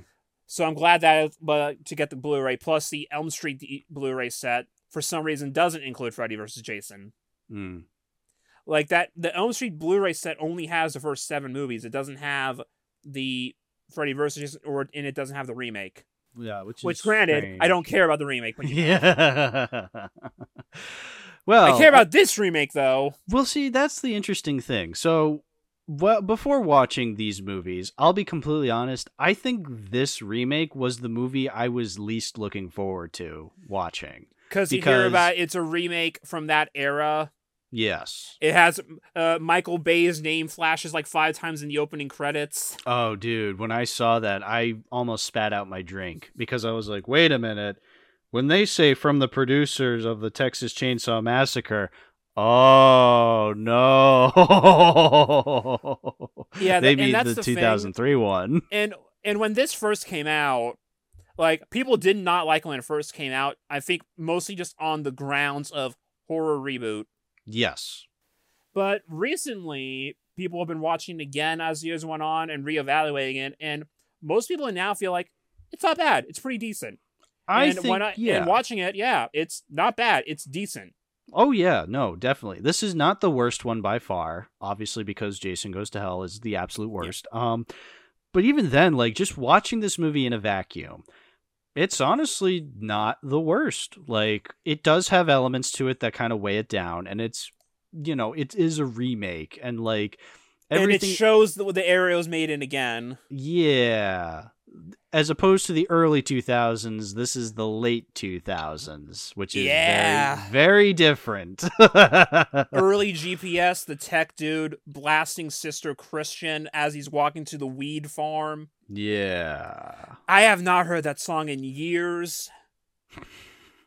God. God. Yeah. So, well, I bring up the Texas Chainsaw Massacre, the 2003 one, because not only is it produced by Michael Bay, who produced that movie, it's also directed by the guy who made the Texas Chainsaw uh, movie with R. Lee Ermey, which also kind of made me fearful because, my God, I hate that Texas Chainsaw movie. It is so boring and so terrible. I've only seen two Texas Chainsaw movies, and they're the only two worth watching. Exactly. No, wait, no, I've seen three. I forgot. That's right. You did watch the 2022 I watched. The, one. that's right. I did watch 2020. I called. I made a reference to it earlier in this video. Well, isn't that very enlightening? Telling. It's very telling. oh, Damn, the two I've seen, the two, the ones I've seen and own are the ones I own in 4K. If that tells you Yeah. anything about those movies, exactly. that they got 4Ks released. well, let's talk about the Friday the 13th remake. First off, I want to make the, I want to I want to say something that really threw me for a loop, even more so than the Michael Bay credit. They make a specific reference to Blue Velvet. Like what? Blue Velvet yet. What what happened? So what happens? So in Blue Velvet, there's a scene where Dennis Hopper is the main villain, and he's like toying with the main character, and like he makes he makes it a he like a, or he asks somebody like, "What beer do you drink?" And the character goes Heineken, and Dennis Hopper says the brilliant line of Heineken, fuck that shit, Pabst Blue Ribbon, and so in this movie these the dudes surrounding the campfire specifically say Heineken. And they say fuck that shit dude. Pabst Blue Ribbon is where it's at. And I'm like wait a minute did Oh, they just funny. reference Blue Velvet That's Like, funny. what a weird reference to make again This is a franchise for the people. more subtle than the fucking Necro- Necronomicon Because you'd have to have seen that movie to know that. Yeah. Oh, and also, uh, uh, the yeah, because they make a joke about how Heineken tastes like piss, and one of the girls goes, "For the record, you will never drink my piss," and one of the guys goes, "That's what you think," and I was like, "What?" Yeah, that's yep. Uh, two thousands. this these are college students in the two thousands. Yeah. So the movie starts. So the movie starts off with like a flashback showing that showing J- Jason actually witnessing Pamela being having her head sliced off. Which kind of Um, implies that the first movie still happens. Right. This And movie was ahead of the game. Yeah. so, but I remember you were like making that a point like, okay, why is this a remake then if they're Yeah, doing like, the exact okay. same? Rewatching it now, like okay, it does feel more rebooty than I remember, but it's like mm-hmm. I feel like with a little tweaking, very slight tweaking, they probably could have just called this Part Twelve, Yeah. and no one would have cared. Right. Yeah, because they make it a point to well because they do show it like happening in like 1980 so i guess that's why they would show that because he's because like jason's actually a kid in 1980 and that Yeah. was not that was not at all established and also much like uh friday final friday jason goes to hell i'm gonna be honest this movie doesn't really do jason all that well i like the look of jason but Jason in this movie does a lot of things that Jason would never do in any other movie. Now, I'll give the minuscule know- amount of credit. I'll give the minuscule amount of credit with this movie. It is a reboot, so it can do things differently. So I'm fine with that. It's just there are things it does where I'm like, eh, I don't know if I like that change. But And then there's things that it does like why does Jason have a bat cave? well, yeah. Why does he? So first of all, there's a bunch of tunnels underneath Camp Crystal Lake that he just hides out in. Uh, okay. Like, did he dig those? Were those there before? Wh- Where did where did this come from? Why why is this here?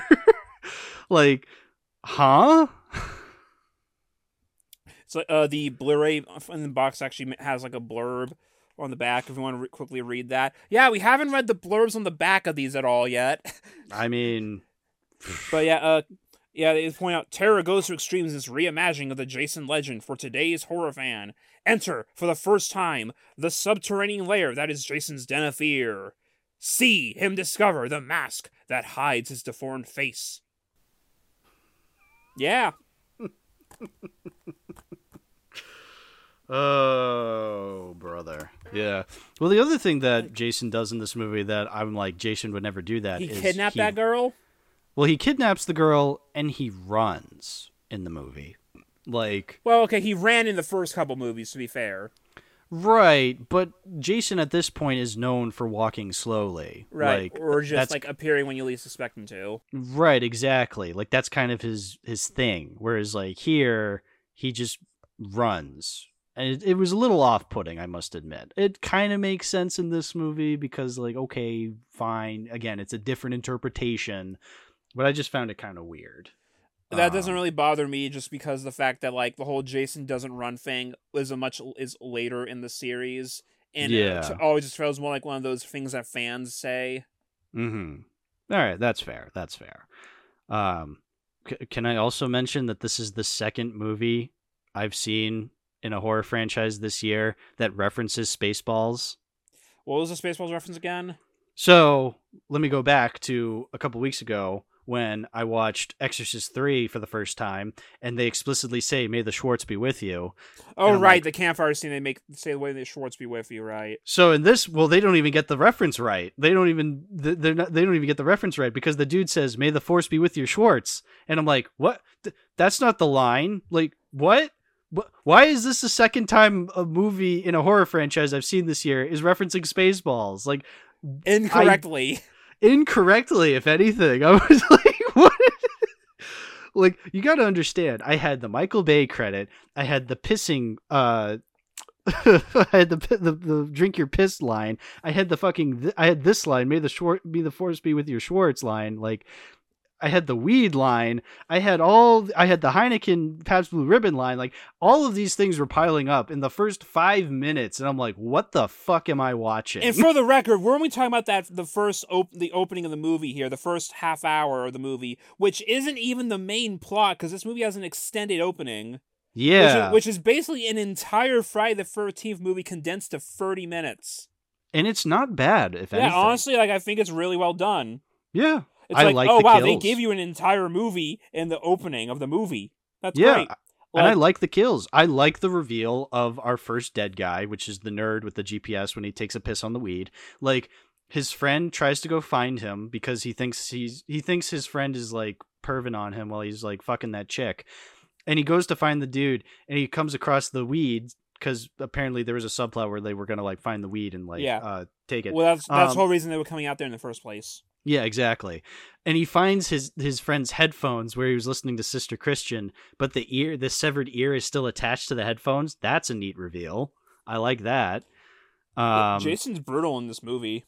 Oh yeah, and then that leads into the second kill, which is the sleeping bag kill. Which, I'm gonna spoil. This was my favorite kill in the movie. Oh my god, it's fantastic! It is one step above the sleeping bag kill from part seven. Like, oh, I'd say actu- it's several steps above. several steps above. Yes, I, that that is fair to say because all all he does is he like traps her in the sleeping bag, hangs the sleeping bag, yeah. ties Uh, it to a tree, and hangs it above the campfire and cooks her. Like, holy crap, that's amazing. Like, yeah, she fucking burns to death in that sleeping bag. It's great, and the, her boyfriend is just helpless. He's helpless there because he's caught in a bear trap and can't move. Oh, the bear trap is like at first I was like, eh, bear trap kind of simplistic, but the gore on the bear trap, holy crap! Because like you see the bone coming out because he's trying to You get see out. you see his like yeah his his foot is like ripping apart. It's incredible. 2009, they could actually do shit. Yeah, they could actually do shit. It's really really cool. Um, and I like the idea that Jason in this scene doesn't have his mask yet. Like he has, it's not a bag like in part two, but it's more like bandaged up. It's a reference Um, to part two, either way. Yeah, it is very much a reference. It's a better Um, looking version of the bag. yeah, because well, well, it's not a fucking one eye bag. Also, like just to look at Jason generally, like you don't because the movie's very dark, so you don't get great shots of it. But like if you look at like what he's wearing, it's like three different j- coats and jackets stapled together. Mhm. Like it looks like some shit he just threw together over the years because he's been living in the woods that whole time. Yeah. Which he has. So, yeah. yeah. no, it makes complete sense. Like, yeah, I like the Jason costume in this movie. Um, I even I I'm not sure how much of a hot take this is, but I kind of like him finding his iconic hockey mask scene in this movie more so than the original in part 3. Like it makes a hell of a lot more sense because he just like he loses his bandage when he kills uh Pervy McPerv, who's like uh hitting on a mannequin in his attic. Um, you remember that scene? Yeah, I mean it So- brings the question of why he didn't find that mask earlier, but you know, right, but like he comes across this mask in this like fucking attic full of junk. It's like okay, he's gonna find a mask in there, like a hockey mask. Sure, that makes so much more sense. And I even like how like the movie makes it a big deal, how he like puts it on, and like the music is like very atmospheric and really cool. Like honestly, it's a really cool scene. I like it a hell of a lot more than just oh, Shelley had a mask in part three, and then Jason used it for the rest of his existence. To I be don't know. fair, that's also kind of thing where like the mask actually is iconic at this point in time, so they have to do that. Whereas in the third movie, it was never intended to be special at all. It just was a mask. Right, exactly. Yeah. So it's a re- it's one of those retrospect elements. Well, that's the thing. That's the thing with this movie. It is exactly what I was probably expecting the first actual Friday the 13th to be when it came to, like, you know, what Friday the 13th is, you know? Like, that's the movie. Like, this is the movie when you think Friday the 13th and you know who Jason is. Like, this remake is probably what you would expect the first one to be. But the first one is not that at all. Right, because the whole because again we we brought this up in the past. That it's like Friday the Thirteenth is kind of like that thing where it's like the its reputation precedes it, and that's a problem because what its Mhm. reputation is was built up over the course of like two decades to the point now where people go back to it with these expectations, and the movies were never meant to be that in the first place. Yeah, exactly. Exactly. Um, Also, Uh, another thing with, with uh, Jason in this movie, played by Derek Mears, who I'm going to send you a picture of Derek Mears real quick. sure. Uh, so that's what Derek Mears looks like normally. Yeah. Apparently, he used to get bullied in school. People said he looks like Jason Voorhees. Well, who's laughing now, bitch? incredible. So he grew up to literally just become Jason Voorhees. That's incredible. Wow. What a guy! what a dude. Um Good for him. but yeah, like but like we've said, so yeah, the first 20 minutes of this movie is like an entirely different movie. It's like a short film in and of itself. It's like the opening to Across the Spider-Verse where like the opening itself can be considered a short film because you're like you're like I mean it's not as good as Across the Spider-Verse where you're like so engrossed and then like the credits actually start and you're like, "Oh right, the movie hasn't even started yet." Like here I think it works because then like it goes into because then like right when the titles like like comes on it just says Friday the 13th. I'm like, "Oh yeah, the movie hasn't even started yet. Holy shit." Like really really cool opening, I must say. We got an entire movie before the movie even starts. Yeah. And so then the movie actually starts and uh mm, I, It's I fine. mean, yeah. in terms the- of the series, it's I'd argue it does some things a little more competently. Like the one, like the main character's whole reason for coming here is because his sister gets kidnapped for some reason by Jason for some reason. So right. he's looking for her. So it's like, oh, it's like a better version of what they do in part four with that one guy. Right. Yeah, because they actually make it a point to show, oh, it's been six weeks. Like it's six weeks later. It's like, okay, now I can definitely buy this character wanting to look for her, as opposed to the timeline in the original where it's like, it's been a day, dude. Like, come on. um yeah, but I will say it's like why are because like I like the main character enough because I like that he has some motivation, but like He's also more they- likable than the rest of the characters who are only here to mm-hmm. die. Well, why do they hate him so much? Like the movie makes these characters out to be so unlikable because they're such a piece of shit to him for No really reason. no no reason. Like that Trent dude is just like, "Hey man, lost your sister or something like that," or it's just like, "Dude, like why are you such a dick to this guy? Like you have no reason to hate him. like Yeah, it's okay. He's only there to die why is the Asian character named Chewie?" because Star Wars reference. That's what I was saying. Like, yeah, me being a massive Star Wars he- head, I'm like, like Chewbacca. Like, why is that your name? Like, what is happening? It probably isn't actually his name, but that's just the he goes by, so it's technically his name. Sure, I guess. Oh, and also, uh, Layla from Sky High is in this movie. Danielle Panabaker. Uh, is she is she like the girl that Trent fucks or something? She's the girl who's the only decent person to Clay Okay, so she's the main girl until she's not the main girl anymore. until she's not the main girl anymore. okay, yeah, something to point out about this movie, real quick. hmm Jason fucking wins. Yeah. Jason wins. Yeah. They don't stop him. They don't.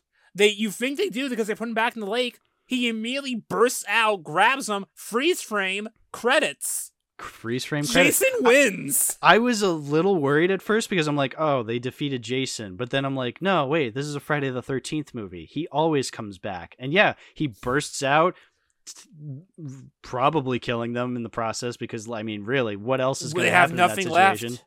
They have nothing left. Like, yeah, no, that's when I knew, like, okay, this movie isn't perfect, but it understands what Friday the 13th is. Even more so than Adam Marcus. But we, we've, beaten that dead horse. He blew up a dead horse.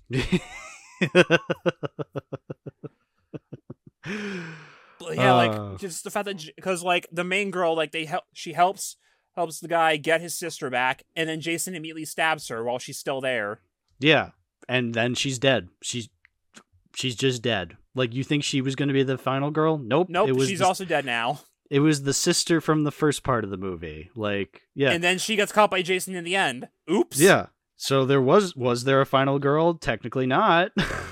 No, it's- there's I no, mean- they have nothing left to do. Like we don't see either of them actually die, but like, what I are they gonna do against Jason at this point in time? Exactly, exactly. It is the perfect ending for I mean, considering this is the final Friday the 13th movie we've gotten, it's kind of the perfect ending for the character if they were to never make another movie again. I mean, again, I, have no idea if they ever go- are going to. Like I said, never say never, but like, you know, like for the time being, it's exactly within character for Jason to just come back and still try to kill people. It's not. A, it's not a bad conclusion. It's a pretty decent rem. It's pretty basic, I'll say. Like yeah. the characters are forgettable, but like, Yeah. it's this franchise. I remember certain aspects about the characters, like that one guy has a shirt that says "fuck Christmas." Yeah, that's weird. I don't know why. Fuck Christmas.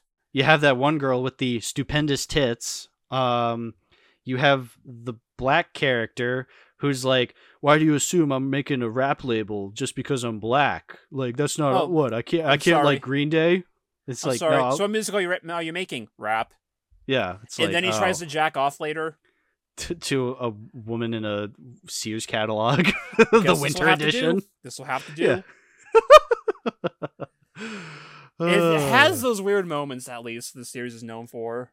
Oh yeah, no, there's a lot of weird moments. There's that scene where Chewie is like walking around the shed drunk as fuck, and he's just like, huh, "Trent, you're such a douchebag. I'm I'm drinking your wine. this is a great place." And I'm And just like, "Dude," and then Jason kills him. Like, uh, like we were- we were all seeing that coming. Like, come There's on, a dude. scene like where they're on the jet ski listening to Tick Tick Boom, Yeah, which is a song you haven't heard in a decade. No, I have not. Like, I I listened to it a couple days ago was because when I watched this movie, I don't even remember what it was. Yeah, that's a song I haven't heard in years. Yeah, And like and you hear that the Jesse scene ends and the one guy gets shot in the head with an arrow. that was cool. And at like first I, the thought it was like a, at first I thought it was like a spear gun or something again. No, that was an actual bow and arrow. Yeah, because he has the bow. Like, damn, Jason like fucking slammed that arrow in his head. That was fucking cool. And then like she like falls off and the boat like go smacks her in the way. head, and she's She like could- bleeding partially, and then Jason like gets her uh, from under the dock through the head. Oh, that was cool because like he went s- like sort of cross-eyed and like lifted her up and then she like just fell. Fucking awesome. Yeah. Yeah, again, it's the little things this movie gets right and is really cool. It's just the whole picture is not terrible. It's just uh, it just It's too clean. that you are completely 100% right. It is way too clean. It's too slick. Like that whole era of like horror. That I feel like the only one who really gets it right is Cabin in the Woods, which is you know a parody. Mhm. It's like it's too clean. It's too slick. Like there's no grit. It feels Yeah. a little sterilized, Yeah. which makes like the parts where nothing's happening a little more apparent. Yeah, very much so because we don't get like we don't get funny strip monopoly moments. I mean, we get occasionally funny lines like when Chewie's just like they don't call me the wood wizard because I masturbate a lot, which is funny, but like, you know, It's not as funny as Tony the Wonder Llama. it's not as funny as Tony the Wonder Llama. But uh, yeah, the movie's just decent. Well, that's the thing is like I'm I feel like we're kind of struggling to like really talk about this movie in greater depth that we have with the other movies, but it's just because like It's I so know. similar in a lot of ways, and like where it is different, it's like there's not much to dissect about what's different. Yeah, and I can't really even say this is like a secret masterpiece. Like I'm shocked I It's liked it as much as I did, but I also can't really say this is like some secret like good movie. Like cuz it's also not that. Like it's not great, but it's not as bad as I was expecting it to be. Like I have a lot of respect for it, I must say. It's fine. That's about all I can really muster to say about it. Exactly. It was better than the movie I watched after it, which was Last House on the Left um, Which- that night. Yeah, uh, I watched that just to like break up the movie, to see something else, and like, oh hey, uh, Sean and Wes actually worked on this together. Let's see what this Hmm. was like. Oh, this is pure '70s exploitation. There is nothing here. Nothing at all. I'm then gonna you- watch 2009 now. Yeah, and then I and then after watching 2009, I was like, "Oh, William watched Last House on the Left with Wes and Sean working on it. Let me watch this." And I watched it, and I was like, "Wow, this is horrible. like, this isn't even like you can't like there's there's nothing to it. Like Last House on the Left, like." Probably the worst horror movie I've watched all October. Like, even worse than the new Exorcist movie. And that was really bad. Yeah, there, there was nothing to. That was very much a wow. This is our first movie. Yeah. So made Which, me you know, appreciate. The book does bring it up, saying like, yeah, it was just shock for. The Crystal Memory says it's just shock for shock value, yeah. because that's what it is. It's pure exploitation. It's just for shock value. Like, Yeah. aren't these people horrible? Yeah, they killed Yeah. two girls for no reason and are now dicking around with their parents. Yeah. And the one the one time it was going it was trying to get interesting was revealed to be a dream sequence. So it's like, "Oh, cool. You don't even know how to do that properly. Great. Awesome. Fantastic." There's uh, there is one interesting connection I can make. Uh, so her someone named Janie Lee Lee used to make uh these web comics called Camp Counselor Jason. That was Mm. what if Jason was an actual counselor at Crystal Lake and he was good and he basically it basically turns him into a himbo. Oh. It's Okay. it's cool and funny. Uh, Yeah. and they, she's done like comics where like he does like goes to like other horror characters, like you see him with Michael like at a Halloween party. He's going on a Hmm. date with Carrie. There was one where they actually bring in the characters from Last House on the Left who are like going to Crystal Lake to cause trouble and kill people, and Jason accidentally kills all of them. That's funny. Like, and one of them, the main guy, Weasel, gets killed the same way Roy did in part five. He falls out of the barn because Pamela put spikes there. Because Pam, the whole bit with Pamela is that she thinks everyone's trying to actually hurt Jason. So Pamela's still evil, even though Jason's good. That's So she puts the spikes there to try to get the, them later, and Weasel just falls on top of it. You ever want to That- see Himbo Jason? Go look up a camp Counselor Jason. I must. Yeah. No, this sounds infinitely more appealing to me than Last House on the Left, which was a waste of time. And Jason likes uses sign language to talk because Because it's still Jason. He still wears the hockey mask. That's funny. She hasn't updated in a while, but like it was going for a while there. It's good Yeah. art, That's that sounds bright and awesome. colorful. So Yeah. yeah. look up Camp Counselor Jason if you want to see Himbo Jason. That sounds. I'm not undersell. I'm not overselling Himbo Jason. No. It is Himbo Jason the mo- the comic series. Yeah. Yeah. But uh, yeah, I don't have coroner's report for this one because the this was after the book came out. It does get included in the documentary though, Okay. so they do talk about the 2009 in the documentary. Yeah. I should point out because you, you, you guys hear me saying about this documentary a, a lot throughout this show that's based on the book. Uh, yeah, it it goes into detail about every movie. I need to stress that it goes into detail on all 12 movies. It's an almost seven hour long documentary. Yeah. We did not have time to watch it. Um, I've seen it before, but also that was years ago. And again, Yeah. it's a seven hour documentary. I'd like to watch this documentary at some point. You know, You when should. I It's have a good documentary. when I have seven hours to spare. There's also I'll the uh. Elm Street documentary, Never Sleep Again, which is four hours long, going into all the details besides the remake. That's funny. Because that came out in lead up to the remake. Right. Exactly. Exactly. But also, no one gives a shit about the Elm Street remake. no, no. Uh, from the sounds of it, I'll preface think- it this way I, I have seen the Elm Street remake out of curiosity. It's not good.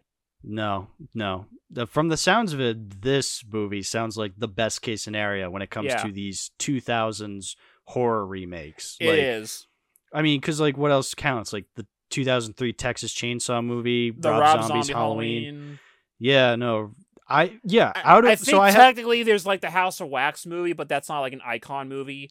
yeah. Out And I, of hear- all, I the- hear that one's also pretty good too. Well, out of the ones I've seen, and that is uh Texas Chainsaw, Halloween, and this one, this is definitely the best one. Like it's not great, but it's the one I would sooner revisit over like cuz I fucking hated Rob Zombie's Halloween and Texas Chainsaw with R. Lee Ermey. Look, I love R. Lee Ermey as much as the next guy, but he did not save that movie unfortunately. Uh, so I guess uh, wrap up this movie. Uh, favorite kill and weird moment. I guess we've already kind of covered them. Yeah, sleeping bag. Yeah. Uh, what's a good weird moment? Jason having a bat cave at all. I you know what? That's about as good as it's gonna get. Yeah, no, that's about as weird as this movie gets. Is All right. fucking Jason Batcave. So there's two things we can do now. Which do you want to do first?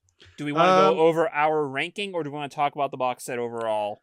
Um, I say we go over the box set. You know, just to really establish it. Like, So, uh, the box set itself, it's Yeah. this nice, good sized box set. It is it'll go on your shelf well if you have the room for it. It has this, it has great artwork by uh Devin Whitehead, who does a lot of stuff for uh Cavity Colors, the uh t-shirt company. It's Mhm. great artwork.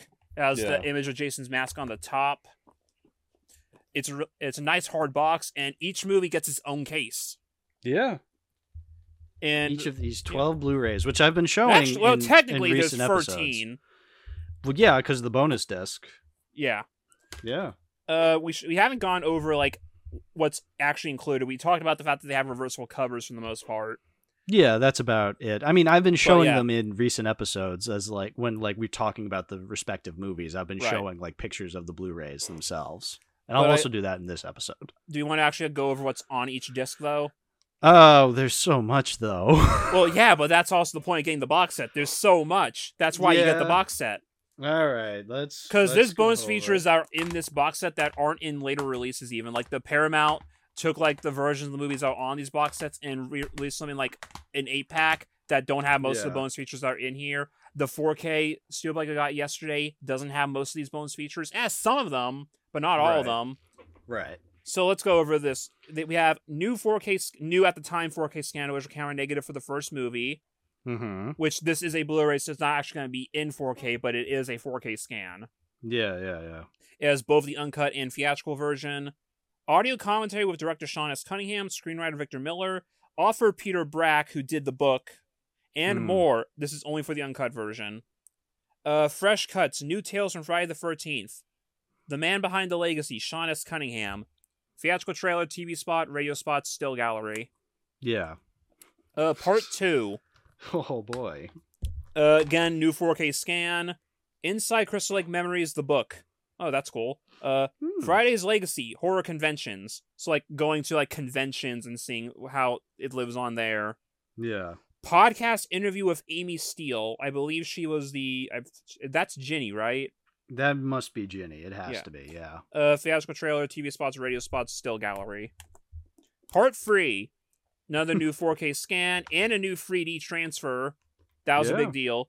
Audio you mentioned that, commentary yeah. with actors Larry Zerner, Paul Kratka, Richard Brooker, and Dana Kimmel.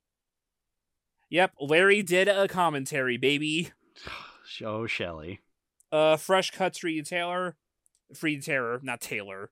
Hmm. Yo, it's a Taylor in 3D. You get your suit for free. You get your suit for free. Comes right out of the TV. Oh, there you go. Legacy of the Mask. That's funny, Yeah. given the context, Given the fucking context. in that there isn't any. yeah. Uh, theatrical trailer, TV spot, still gallery. Uh, The- part four, new the 4K scan, chapter. audio commentary by director Joseph Zito, screenwriter Barney Cohen, and editor Joel Goodman. Fan audio commentary by filmmakers Adam Green and Joe Lynch. Slash scenes with audio commentary by Joseph Zito. J- Jason's Unlucky Day, 25 years after Friday the 13th, the final chapter. The Lost Ending. So, like the uncut version of the ending sequence. Right, exactly. Theatrical trailer, still gallery, and more. And more. And we're only at part four. Oops, I we don't. I can't show you the rest because I'm not going to put this in my player at this point. yeah. Part five, new audio commentary with actors Melanie Kinnaman, Deborah Voorhees, and Tiffany Helm. Old audio commentary by director, co-screenwriter Danny Steinmann, and actors Joseph Joe, John Shepherd, who played Tommy, and Mhm. Shavar Ross. Fan commentary with filmmakers Adam Green and Joe Lynch. New Beginnings, the making of Friday the 13th Part 5, A New Beginning. mm-hmm. Lost Tales from Camp Blood Part 5. So, okay. On ra- various random releases, there are these things called Lost Tales from Camp Blood, which Yeah. are like mini snippets of like a fan film or something of for Friday the 13th. Oh, no kidding. I watched one of them. It's like not Jason, but a guy in a mask still. It's like a new thing that takes place in Crystal Lake or something. I don't know. I didn't see the first one because it's so sporadically included on things. That's funny. It's weird. Uh, Crystal, Yeah. the the Crystal Lake Massacres revisited, part two. Wait a minute. Uh, Wait theatrical trailer, still gallery Mm-hmm. six. We're halfway New- there. New audio commentary with actors C.J. Graham, Thom Mathews, Vincent Guastaferro, Kerry Noonan, and Cynthia Kania. Audio commentary with director Tom McLoughlin. And a, di- a different audio commentary with Tom McLoughlin, Vincent Guastaferro, and editor Bryce Green. They're, Bruce There- Green, yeah. wow, that's a lot of the same people in all three commentaries. That's funny. Wow. Uh, fan audio commentary with Adam Green and Joe Lynch. Jason Lives, The Making of Part 6. Lost Tales of Camp Blood Part 6. The Crystal Lake Massacres Revisited Part 3. Meeting Mr. Voorhees. Slash Scenes. Theatrical trailer, still gallery. Oh boy. Part Here we 7. go. Here we go. Audio go. commentary by director John Carl Buechler and actor Kane Hodder. Audio commentary by by John Carl Buechler and actors Laura Park Lincoln and Kane Hodder. So, So the they- only difference is that one of them has Tina in it and the other doesn't. Uh, mm, okay. Jason's Destroyer, The Making of Part 7, Slash Scenes, Mind Over Matter, The Truth About Telekinesis. I was very tempted to watch this because I was like, oh, is this going to be like how Showgirls included like a lap dance tutorial? I hope so. Uh, Makeover by Maddie. Need a little touch up work my ass. Theatrical trailer still gallery. Yeah, there you go. All right, Manhattan time. Manhattan time. Audio commentary with director Rob Hedden. Audio commentary with actors Scott Reeves, Jensen Daggett, and Kane Hodder. Mhm. New York has a new problem making a part 8. Slash scenes gag reel theatrical trailer still gallery. Yeah, it's a Mm. gag reel that time. Yeah. Oh, you mean the movie? uh, Jason Goes to Hell. there we Uh, go. both unrated and theatrical versions. Oh, that's something you didn't mention that like Jason Goes to Hell is the first time that since it was the 90s and VHS was a known thing, and also Laserdisc, Mm. that they were like able to like okay, we'll release the R-rated version in theaters, but then we'll put the unrated one specifically on VHS. Yeah. So that was like the first time they didn't really have to like worry about stuff getting lost because like yeah, it's fine, it'll just be all on VHS then. Yeah. So I watched the unrated version, I believe. Same. Because why wouldn't you? I mean, pff, I didn't help Yeah. much because it's Jason Goes to fucking yeah. hell. Uh, new 2K scan of the interpositive. New audio commentary by director Adam Marcus and author Peter Bracke. New interviews with Adam Marcus and actor Kane Hodder. Mm. Additional TV footage with new optional commentary by P- or, by Adam Marcus and Peter Bracke. Oh my god. Audio commentary with Adam Marcus and screenwriter Dean Lorey. All right, we get it, Adam. You have a lot to say about this movie, Theatrical trailer. but no still gallery. Nope. No. Damn. Uh, Jason X. New interviews with Sean Cunningham and Noel Cunningham, and Mhm. Kane Hodder and Kristi Ang- Angus.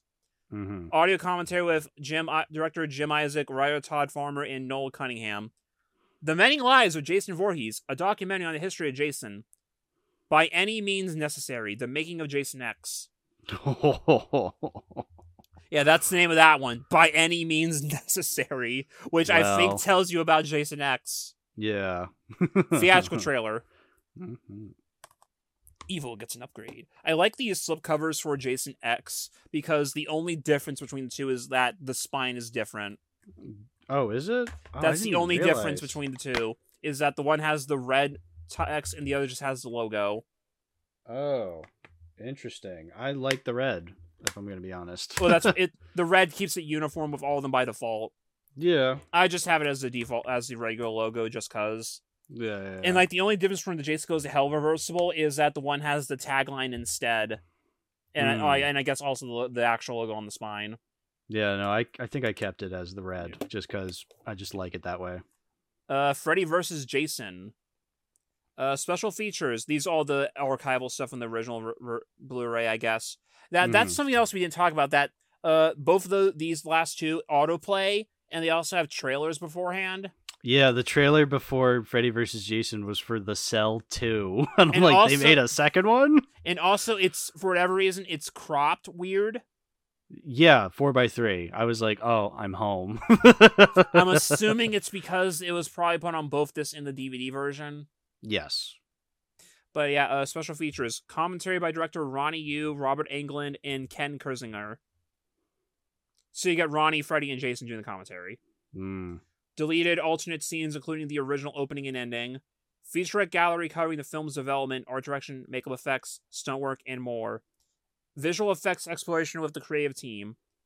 Publicity promotional vignette vignettes, which there's if you look it up, there's like a fun bit they did to promote the movie where they actually had Freddy and Jason in Vegas, where they're doing like a WWE style weigh in where they they shit talk each other.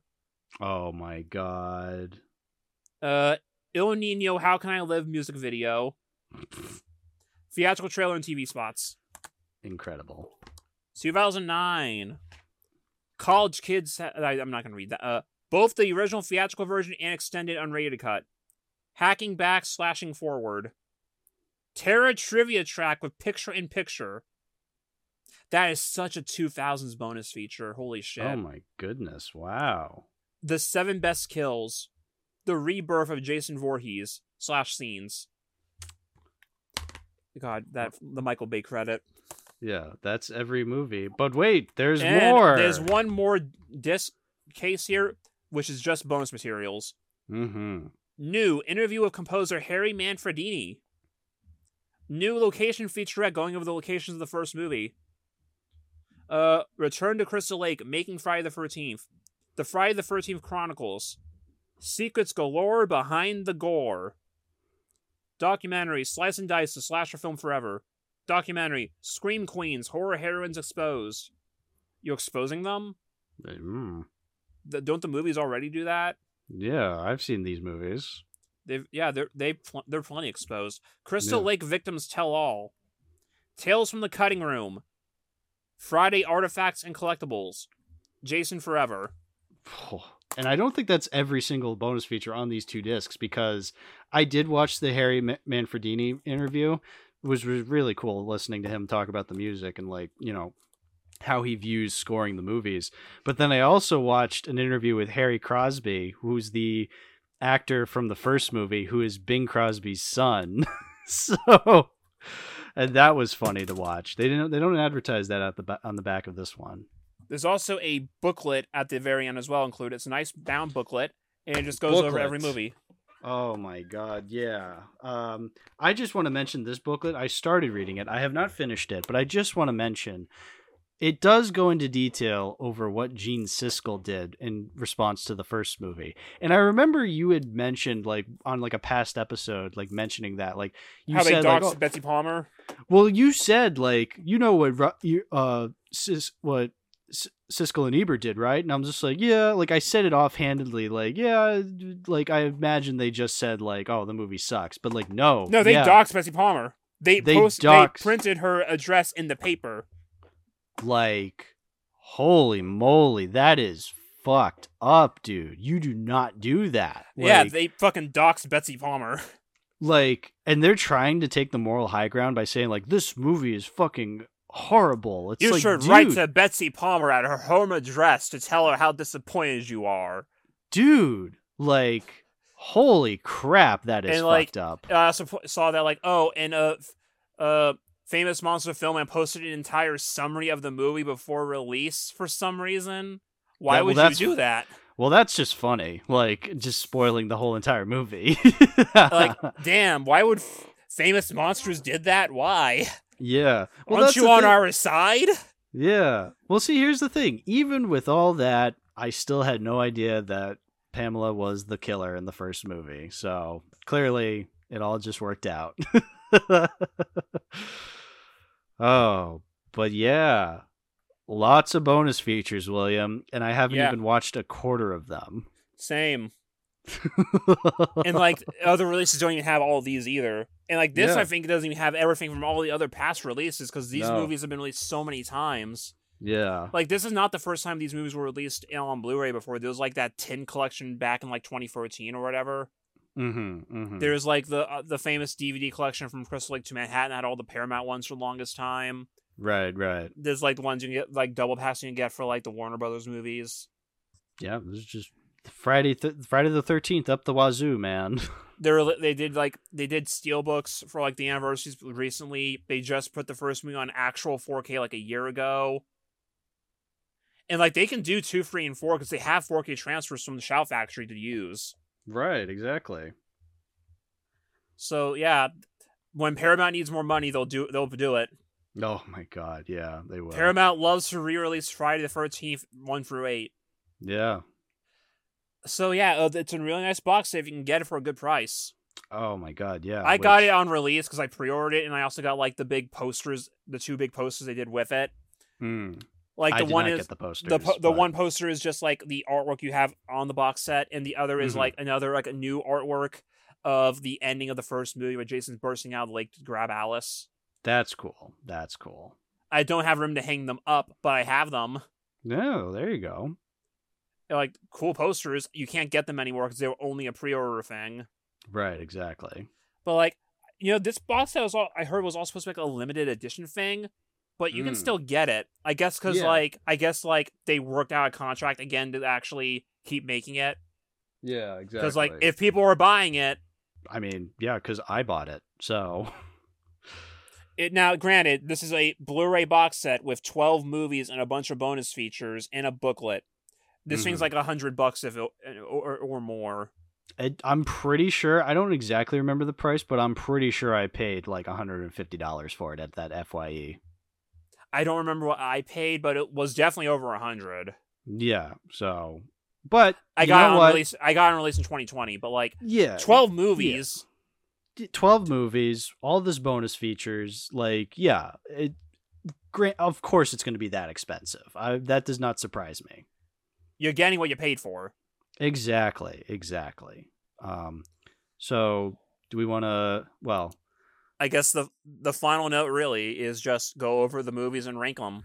we'll go yeah, we'll rank the movies. I I'll, just say this, I think it's pretty obvious I'm keeping this collection like remember that's what this podcast is is deciding whether I'm going to keep these movies or not. Sure, Um, sure, that's look. the point. Well, look, look. Not only did it cost me $150, but like I've been watching these movies for the past few weeks now.